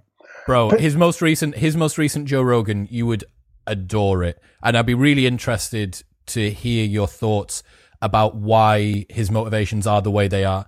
The particular terminology that he uses, he's obviously a man that lives in a world of mental models a lot, um, and has multidisciplinary thinking and is probably a fucking freak savage polymath, but has this very very particular way of looking at the world. And I, it, it sounds to me at the moment like somebody that is on his haunches waiting for for for a, a predator to come around the corner just a little Mm. bit. Um but yeah he's selling all of his worldly possessions which again is eh, that's just if there was ever a um a marker in the ground of the fact that someone's concerned about greed. It's like i'm so i'm so um eaten up by the concern of greed that i have to do the thing that is the complete antithesis of greed Yeah, right. Well, no, I mean, maybe he's just pursued the the you know the world tells us that the more material you know, advertising tells us the more material goods you can afford, the ha- the happier you are. Look at the people you hang, all the beautiful people you hang out with, the amazing places you'll be going to. Money's the best thing in the world. But like, actually, money. Look at look at your average lottery winner. They end up falling out with everyone in their life because everyone, quite understandably, goes thinks to themselves, well, you used you used to not have a pot to piss in. Now you've got shitloads. Mm. Can you lend me a grand? Well, could you give me a grand? Like you've got a million. Could you give me a grand? It's not a lot of money. That's not an unreasonable proposition. But the person on the receiving end of that request is probably going to say to themselves, well, well, hang on, would you do that for me? No, no, hang on, wait. And it, it just always it becomes about the money. Like if you look at people who've been greedy and managed to accrue lots of resources, their kids end up fighting over the inheritance. You know, like families fall out over money. Money sort of excesses of money are crazy. And then it, I always think of that that that economic study that showed the relationship between salary and happiness levels, like your overall contentment with life. And there is, of course, there is a relationship between income and happiness when, when you're low down on the scale. Because if you don't have enough money to get the basic necessities of life, a roof over your head, food in your belly, being able to live in an area where you feel safe and secure, you know, if you can double your salary, which means you can move to a better area and you can make sure that you have good, healthy food to eat, you know, it will, it, earning more money will, you know, like a little, a modicum of greed, as always, a little bit can benefit you because it can motivate you to do more, to work harder, to fight against sloth, to actually get something done, earn more money, and pull yourself up. But beyond a certain point, this endless pursuit of more is, is the antithesis of reaching a point of contentment and satisfaction. Like there's an argument that humans aren't designed to be happy for longer than a few minutes, a few hours, a few days at a time, and then we go back to feeling just normal, right? No one is perpetually happy, apart from maybe that bloke you mentioned on Love Island. Um, uh, but yeah, so pursuing more ad infinitum doesn't make anyone happy. It can look like it from the outside, relatively, but actually, with money comes responsibility. Once you've got something that you could lose, then the anxiety, the baggage of shit, what happens if I lose this? it's it's great, I think, to be slowly, incrementally on the way up, but you never want to go down again. You know that's crushing. So if you, I, I, I have nothing but sympathy for people who go from nothing to absolute vast riches and notoriety because once you reach a pinnacle the only way is down and you live your whole life worrying then and, and then even if you are happy and you manage to maintain it when you have a down day how do you explain that? You've got all the money, you live in a great place, you've got, you know, you've bought no all the great things. No, no. You, you, how, how do you deal with the fact that you're feeling miserable for no reason at all? If, you, if you're living a normal life, then it can sit more comfortably. The acceptance of the inevitability of sometimes feeling glum for no particular reason, it's just easier to accept. If you're not in possession of all the things that society tells you guarantees endless happiness, like it's just it's just insane. Like uh, I, I look at the people around me. Like some of my mates are super rich, self-made people. Some of them don't have a pot to piss in, but are doing something with their life that they enjoy. There is no rhyme or reason. Like there's no one set one. Like some of them are happy and others are happy. No, there's no. The riches don't make them happy. The the riches rich people can be happy. Don't get me wrong. I'm not saying that like greed guarantees that you'll be unhappy, but greed neither guarantees nor you know, it neither works towards or against ultimately feeling content and happy in your life beyond a certain threshold. Um, if you're living a humble existence, but you enjoy what you do and you feel like what you're doing is is worthwhile and it's satisfying, that's like the pot of gold that really counts. I get it, man. Being rich won't make you happy, but being poor can make you miserable. That's the the dichotomy that I was taught by Morgan Housel, who's a, a finance expert who's been on the podcast twice, mm-hmm. and mm-hmm. he he identified wealth as being able to do what you want with who you want for as long as you want, when you want, with no one being able to tell you otherwise. Everything mm. over and above that is more money, more problems, as far as I'm concerned. Yeah, yeah, um, right. I've just realized that I totally jumped over sloth. So we're going to learn about sloth why are we why are we lazy or apathetic? Is it just that we're trying to reduce our caloric expenditure? Is it just fitness enhancing again from our evolutionary heritage, or what's going on? Yeah. So um, sloth is in moderation is really useful. If you, if you look at people who are overly motivated, they let their levels of stress burn so high that they end up burning out. You know, um, they have they don't uh, some people won't stop until they, their bodies are literally incapable of continuing and they make themselves very very ill so a little bit of laziness each day helps to sort of clear the mind getting you ready for the next bit a little bit of laziness each week at the weekend, having a lazy Sunday, it's good for you. you. You need a day of rest. You know, the human biology, body and brain needs to take rest. We can't perpet, although like try telling that to a teenager or someone in their 20s, like when you've got seemingly perpetual energy. But if you continue that kind of ener- hyper energetic behavior through your 30s and 40s and 50s, you simply wear yourself out earlier than you would do otherwise. It's really important to uh, not every time you go on holiday pack as much in as humanly possible. In terms of stress control, there is nothing better for the in terms of doing some deep cleaning and maintenance and repair in your brain than having completely dull as dishwater, boring holiday. Boring Why? is cleansing. Boring is cleansing because if you're bo- so if you, bo- boredom is the absence of stimulation, and stimulation requires energy to process. Yep. Okay. So, so what I'm saying, I'm not saying every time you go on holiday do nothing. Yeah. I'm saying beware every day's holiday you get, packing as much as humanly possible into it. It's important to give yourself downtime in the short term, day to day, in the long term, year to year. And there's different levels of deep cleaning that can take place when you take a 10 minute break before you start another round of work uh, in any given day, and where one of your four weeks holiday a year, you just do nothing. It's, it's, it's cleansing, it's good, it's healthy.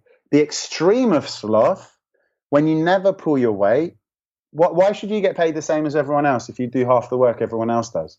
Back in prehistory, why should you get a fair share of the spoils? You didn't come and hunt this food. You didn't go out gathering. You, you do nothing around the house. Why should you? Obviously, these are the kind of accusations that are typically leveled at teenagers. And a teenager's brain is halfway between immature child brain and a, and a fully mature adult brain. They're flick flacking between the two. They don't count. I'm talking about adults here. Lazy teenagers aren't sinful. There's a reason they sleep for hours and hours and hours. Their brain development needs them to sleep 10 hours, 11 hours, 12 Are hours. you So- hearing this? All of the parents out there. yeah, let them off. Let, teenagers was they they learn better if they're allowed in the schools that allow them to start school an hour later. Their um, scholarship goes up, not hugely, but incrementally. Everyone does a little bit better.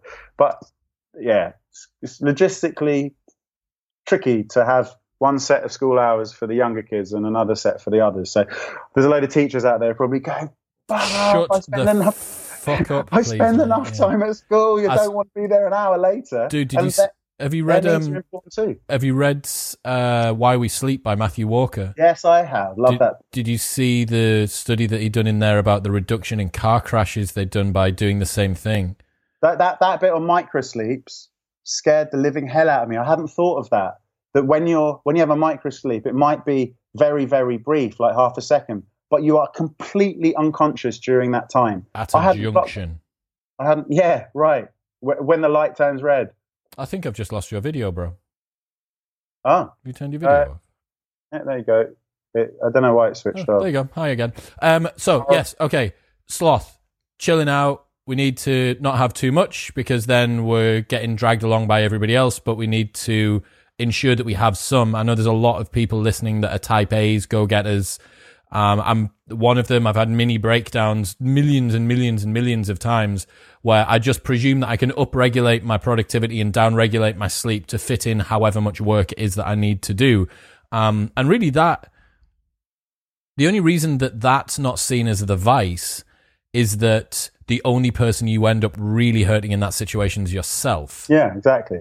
Um, but it is whatever. But the- also, if you're supporting other people, like quite often, you know, the benefits of sloth should be focused upon by those whose sort of chief aim in life is to help others, whether it's teachers teaching their kids or carers caring for people or whatever, supporting other people. If you don't give yourself the opportunity to recover with a little bit of downtime, then you can't be as good a person when you're trying to support others, whether it's in the context of a relationship, uh, a personal relationship or a working relationship. You need to get those eight hours as often as you possibly can in order to be the best version of yourself when you when you get back into the fray the following day. man, Aubrey Marcus on this podcast dropped the bomb of all bombs where he said, You do not serve others from your cup, you serve others from the saucer which overflows around your cup. Ha! nice. Absolute, like, knee slapper. And uh, it's true. It's true. If you don't look after self care, you can't be everything that you need to be to those around you. Same reason why when you're in a plane crash, when you have the oxygen uh, uh, decompression, they tell yeah, you put to your one on first before you put the one kid- on before you try and help someone else. Because if you're suffocating, you're of no use to anyone else. Final thing, final round. Wrath. Is it the most immediately damaging sin that we've got? Yeah, immediately damaging. Um, yeah, I suppose it is. Um, we- we're all into again, modicum of wrath. We're all entitled to feel angry. It's it, it's a perfectly Why, natural. why is a modicum of wrath? Why is a modicum good? Well, as in, if every time you get angry, frustrated, you feel that aggression, you, you beat yourself up for doing it. Like that's that's that's not that's not right. Um, so, for example, if other people are taking advantage of you, physically, mentally, you have a right to verbally push them back. If they're being physically abusive, you know, it's it's embedded in the law. The an eye for an eye is all about your your comeback. If someone attacks you, your comeback needs to be equivalent. You know, you can't go if if someone prods you on the shoulder, you can't punch them in the face. If someone punches you in the face, you can't shoot them with a gun. That's all all eye for an eye means, right? Um, it's about whatever whatever ill has been done towards you. You need to be measured in your response. You can't be disproportionate in your response. If you are, you're going to go to prison. If you're proportionate in your response, then you might not go to prison. You know what I mean? Like in the case of a violent conflict. Um, so we all have a right to get angry with other people when they're mucking us about, but we don't have a right or, or, or, to, or to physically repel people who are physically aggravating us within reason. We have a right to do that.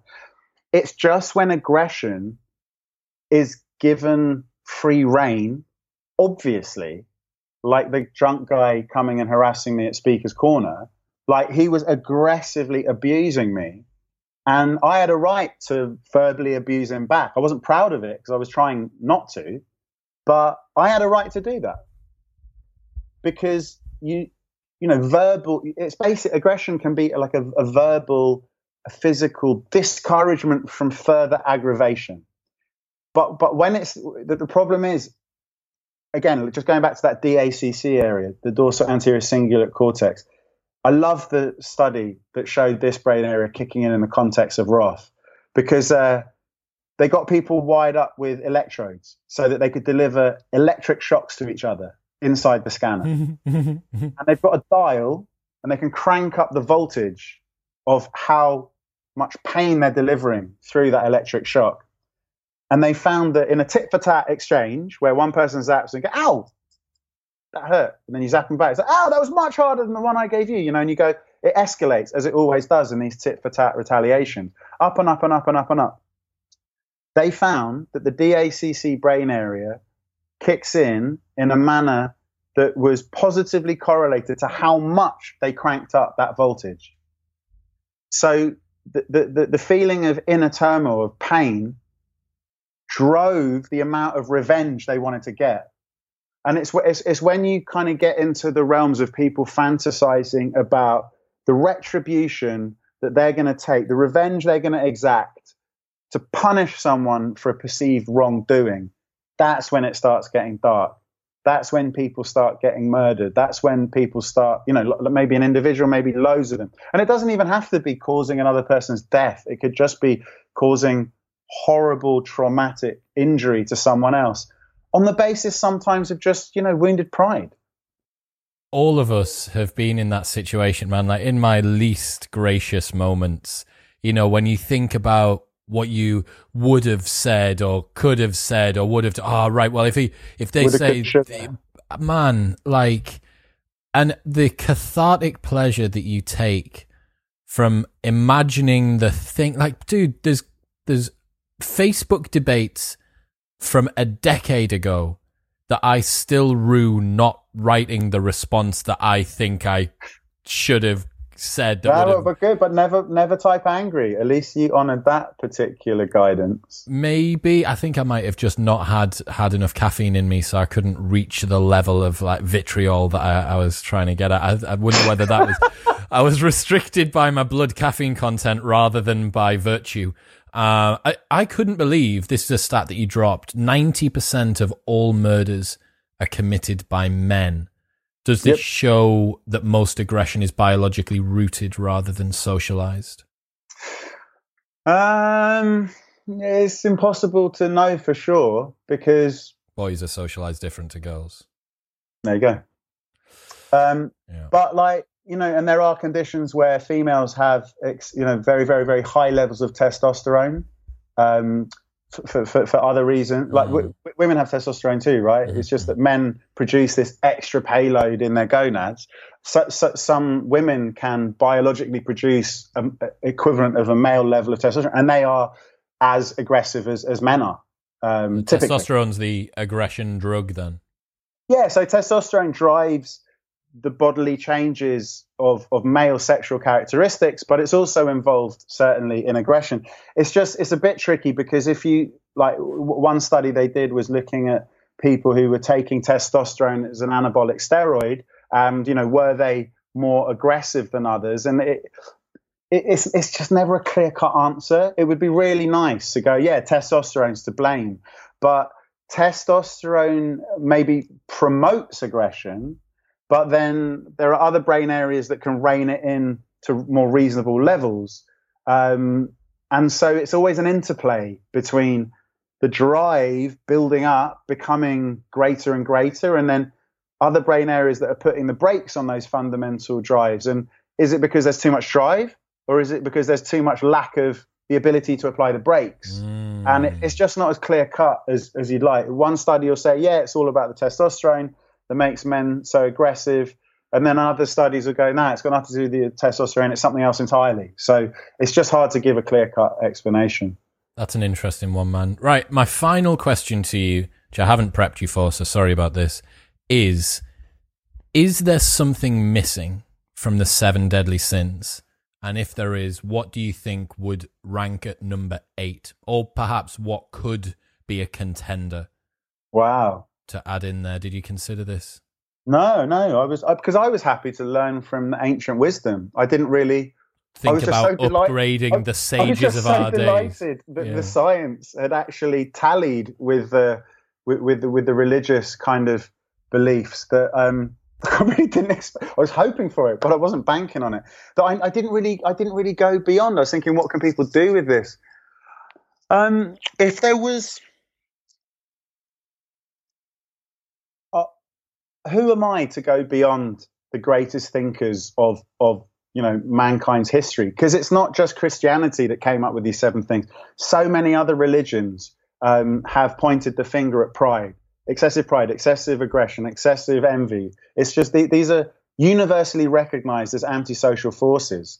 So, is there an eighth antisocial force that isn't captured by them? I'm just asking you to try and undo 3,000 years of work and then perhaps build on it in the space of 15 seconds I- I live like- on a on a I like a podcast. challenge. It's no, I like a challenge. no, no small feat. Um, the problem is, I reckon anything I say, you'd be able to argue that it's a combination of those seven almost axiomatic, slightly Okay. problematic drives. Because I was thinking along the lines of now we've got this new player, technology. You know, this overconsumption of technology is in play. And Like a perhaps- gl- like a gluttony of information almost. Yeah, and also it, there's so much. So, so for example, there, there's a few things on that topic that are pertinent here. Like, if you know that the information you've just looked up is up there on the internet and you can go back and look at it any time, you won't remember what what you read a day later. Like people's memories are rubbish. We don't retain information anymore because of the context where we know we can just look it up. Like think, how many conversations are ruined by everyone like you. Th- oh, I wonder if da da da da. It used to be that you can spend half an hour discussing the, the the likelihood of whether it's this or that, or what is the explanation for that. You know, why do they call it a pot to piss in?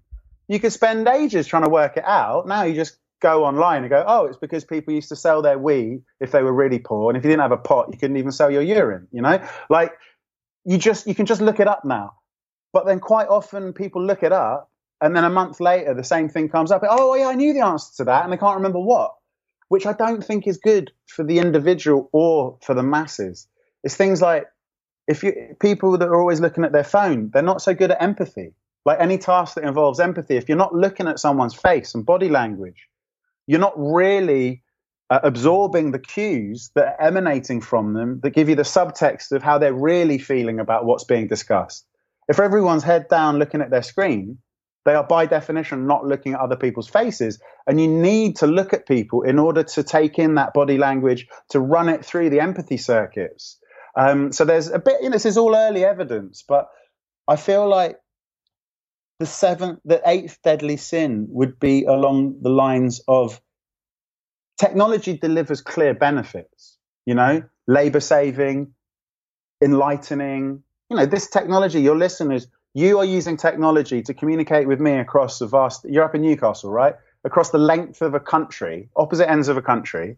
And, um, and then you're packaging it and then you're digitally street, you know, giving it to people all over the world. Without technology, our, our knowledge would be vastly, vastly limited. But too like a, an, an, an ill-disciplined consumption of technology, never asking yourself how much is too much. Of like, is social media on average making me happier after I've used it, or sadder?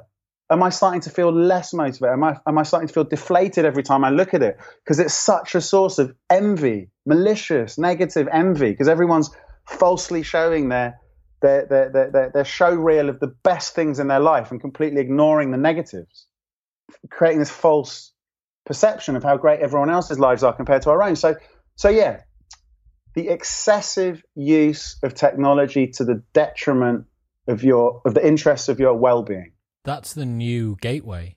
That would be my eighth deadly sin of the modern age. I think that's a really good shout, man. I, whatever the, I'm trying to think of the word that is the opposite of boredom or a fear of boredom, a fear of being alone without the input of other minds or information. I mean, the thing is bad. I, I don't want to leave. I don't want to leave your listeners with the idea that boredom is bad. Boredom is great. Oh, right? I, dude.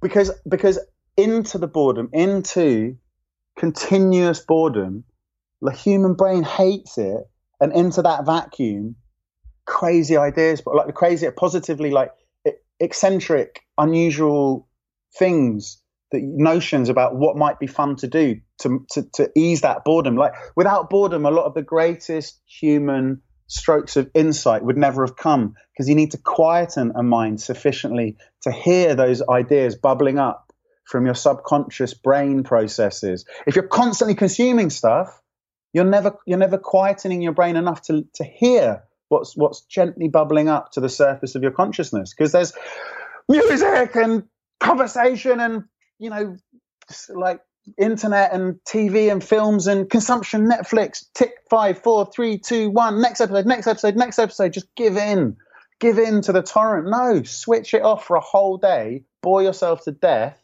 and then see what emerges see what weird things you decide to go and do. Not all of which will be great, but a few of them will change your life. So, sorry, the antithesis to boredom, I would say, is being incredibly stimulated by the outside world. And a desire for that is perhaps somewhere in amongst this new eighth sin that we've got. Look, Jack, man, we thanks, man. You you helped me have an original thought. Maybe we did. We did a thing. Me and you did a thing. And if you do a sequel, and it's the the eighth sin. I'm I'm a do you know like how Robert Greene did that like the fiftieth law and and Fifty Cent came in and it was just like purely all Robert Greene, and then Fifty Cent's just like yo what's up in the club and then you think that's me I'm the I'm the guy that just gets his name on the book because because I'm a famous rapper but uh look dude uh tell us, tell the listeners, YouTube channel, Twitter, where where do they go? Link to buy the Science of Sin. I highly recommend that you go and get it. It's really cool. There's so much stuff that we didn't go into, uh, and it will be available in the show notes below via Amazon and all other booksellers. But what else? Where, where else should yeah, people so, go? Uh, on Twitter at dr Jack Lewis at Dr. Jack Lewis. Uh, what else? Oh, my website um, www.drjack.co.uk drjack.co.uk. I write a, a, a, blog every month. I've been doing that for over a decade, so there's a lot of stuff there. Um, what else? Oh yeah, my, my silly little YouTube channel, which I love doing, even though I'm gonna go check it out, man. I'm gonna go and watch. That's gonna be. I think Brain Man VR. And if you're in, I think that virtual reality has, even though it's been around for 40 years, it hasn't even scratched the surface of its potential. Um, I think virtual reality is so good that I spend half the time in my in my YouTube channel saying, "Don't overdo it. This has got such huge potential to be addictive that I don't want you to lose interest in the real world." Because when I first started doing it, right, some people when they do VR, they don't use a good headset and they write off VR saying it's not as you know, it's all I've- hyped up, it's rubbish. I've only used an Oculus Go. Right, rubbish. Yeah. When, when you use a high end one, the experiences that can be offered are so different. What's the what's the spec of whatever you're rolling with at the moment? I, I've, I, I got before they even launched it. I bought myself an HTC Vive. Um, so so it's, it's it's it's almost obsolete now. I've had it for four years, but it, it's it's one of these ones where you're tethered to a powerful graphics PC. You know, you need that graphics power to update what your eyes are seeing enough so that when you look around, it shows your eyes exactly what you would see if you were in that virtual world. But the thing is, it's like it transcends games and experiences and documentary and um, like it's any it's only limited by human imagination. Like every day, I think when when COVID happened, I turned Beat Saber, where you're sort of slashing, you're using lightsabers to hit mm-hmm. boxes that fly at you through the air. I, I, I, I made my own version of it called COVID Slasher. And it was like in the week that they saw what COVID looked, they released an image of what COVID looked like. I modeled it and had it so that you're cutting in half all these COVID viruses that are coming towards you from all directions. And it was sort of, it was so cathartic because there was nothing else to do. You felt a bit helpless. Like, what can you do? There's nothing you can do. You just have to wait for scientists to do their wonderful work over the course of years and make the bloody vaccine. Um, and in the meantime, you might as well just get your frustration out. and it was great. I, Slash some COVID. I woke up in the morning with a crazy idea because I was bored, and by the morning of the next day, I'd made it. It's a virtual world that you the can now inhabit. Yeah, and it, and and that's just copying other people's games. Like there's loads of things that uh, that you can do in VR, which are basically taking a concept that's been done over and over again in other world, in other media, flat screen computer gaming or cinema or whatever, and then just redoing it in a 3D environment. It's rubbish. There's loads of stuff that you can do that's completely unique to VR that you can only do in VR. And so that's why I'm sort of well, ultimately, what I'm going to do is build VR things which are really fun games to play, but secretly, oh, I mean, your listeners will know, you know, and I know, but I, I'm not going to advertise it. In the background, it's going to be improving your cognitive capabilities because there's so many games out there that people pour loads of time into that has no potential to improve their brain power. And, and it's just a matter of designing the game right to actually improve people's attention, working memory, decision making, multitasking capabilities, blah, blah, blah. I'm just going to have it all built in. And then the dream is measure people's capacities covertly as they start playing the game, measure them again a year, a month later, a year later. Hopefully they'll keep playing, keep playing, and then just show them retrospectively your working memory is improved by four or five points. Your attention span has increased from 30 seconds to, you know, like, and just show them it's a good thing you played this game because now your brain's better. Bro. That's the dream. that that is so cool. I mean, the Oculus Go that I got was off an ex missus, and then we split up and I sold it. So there's no danger of me going back to one that's that's super lame.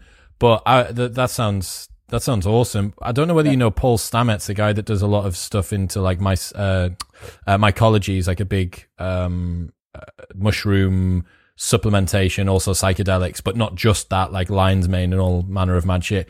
And he did a similar thing with a dosing, a micro dosing protocol. And you were to do, take an app and do like finger tapping, the speed of your finger tapping and other, Oh, right. other, other like micro movements and other bits and pieces. And they tracked it through this quantified self app. Um, so that's kind of like a, a more, uh, upfront version and probably a lot less fun, like just tapping away. Although microdosing, microdosing, and then going into VR. I mean, that's I, no one needs to do that. There's enough. There's enough Well, going on so, so it's funny you should say that because, uh, like, I'm super excited. I finally got it set up. That I listened to a podcast that talks a lot about latest developments in VR, and this bloke in some cabin in the middle of nowhere in Canada spent the last six years creating what he calls a technodelic. It's um, a VR experience that can simulate a psychedelic experience. right. with the idea that psychedelic experiences sometimes can go badly, but quite often can give people uh, new, fresh perspectives on things in their life. That that they maintain that healthier perspective long after the drug has left their system. You know, and he wants to create the same thing using using light and sound and to try and simulate those trippy experiences in order to hopefully give people the positive impacts on their well-being, but without the danger of Without their the psyche. Oh, that's so yeah, cool. yeah. So, so I'm literally gonna get stuck into that as soon as I get off here, and um, I'll report back. I, I look forward to it. Look, Jack, man, this is one of the longest episodes I have done in a while, but I've absolutely loved it. And there's still so much that I could go into. So It's been a pleasure. Well, having met you, I'm now going to listen to your podcasts from beginning to end. Oh, dude. Well, if you notice the fact that the camera angle doesn't change, but that we swap t-shirts between episode Life Hacks 101 and Life Hacks 102, then you'll know exactly now. And so, so does everyone else. Look, listen, like, share and subscribe. You already know what to do. All the links to everything that we've gone through. Jack's cool YouTube channel where he does stuff on VR and the book, The Fantastic Science of Sin will be linked below. But for now, Jack, man, thank you so much. Pleasure to meet you, bro.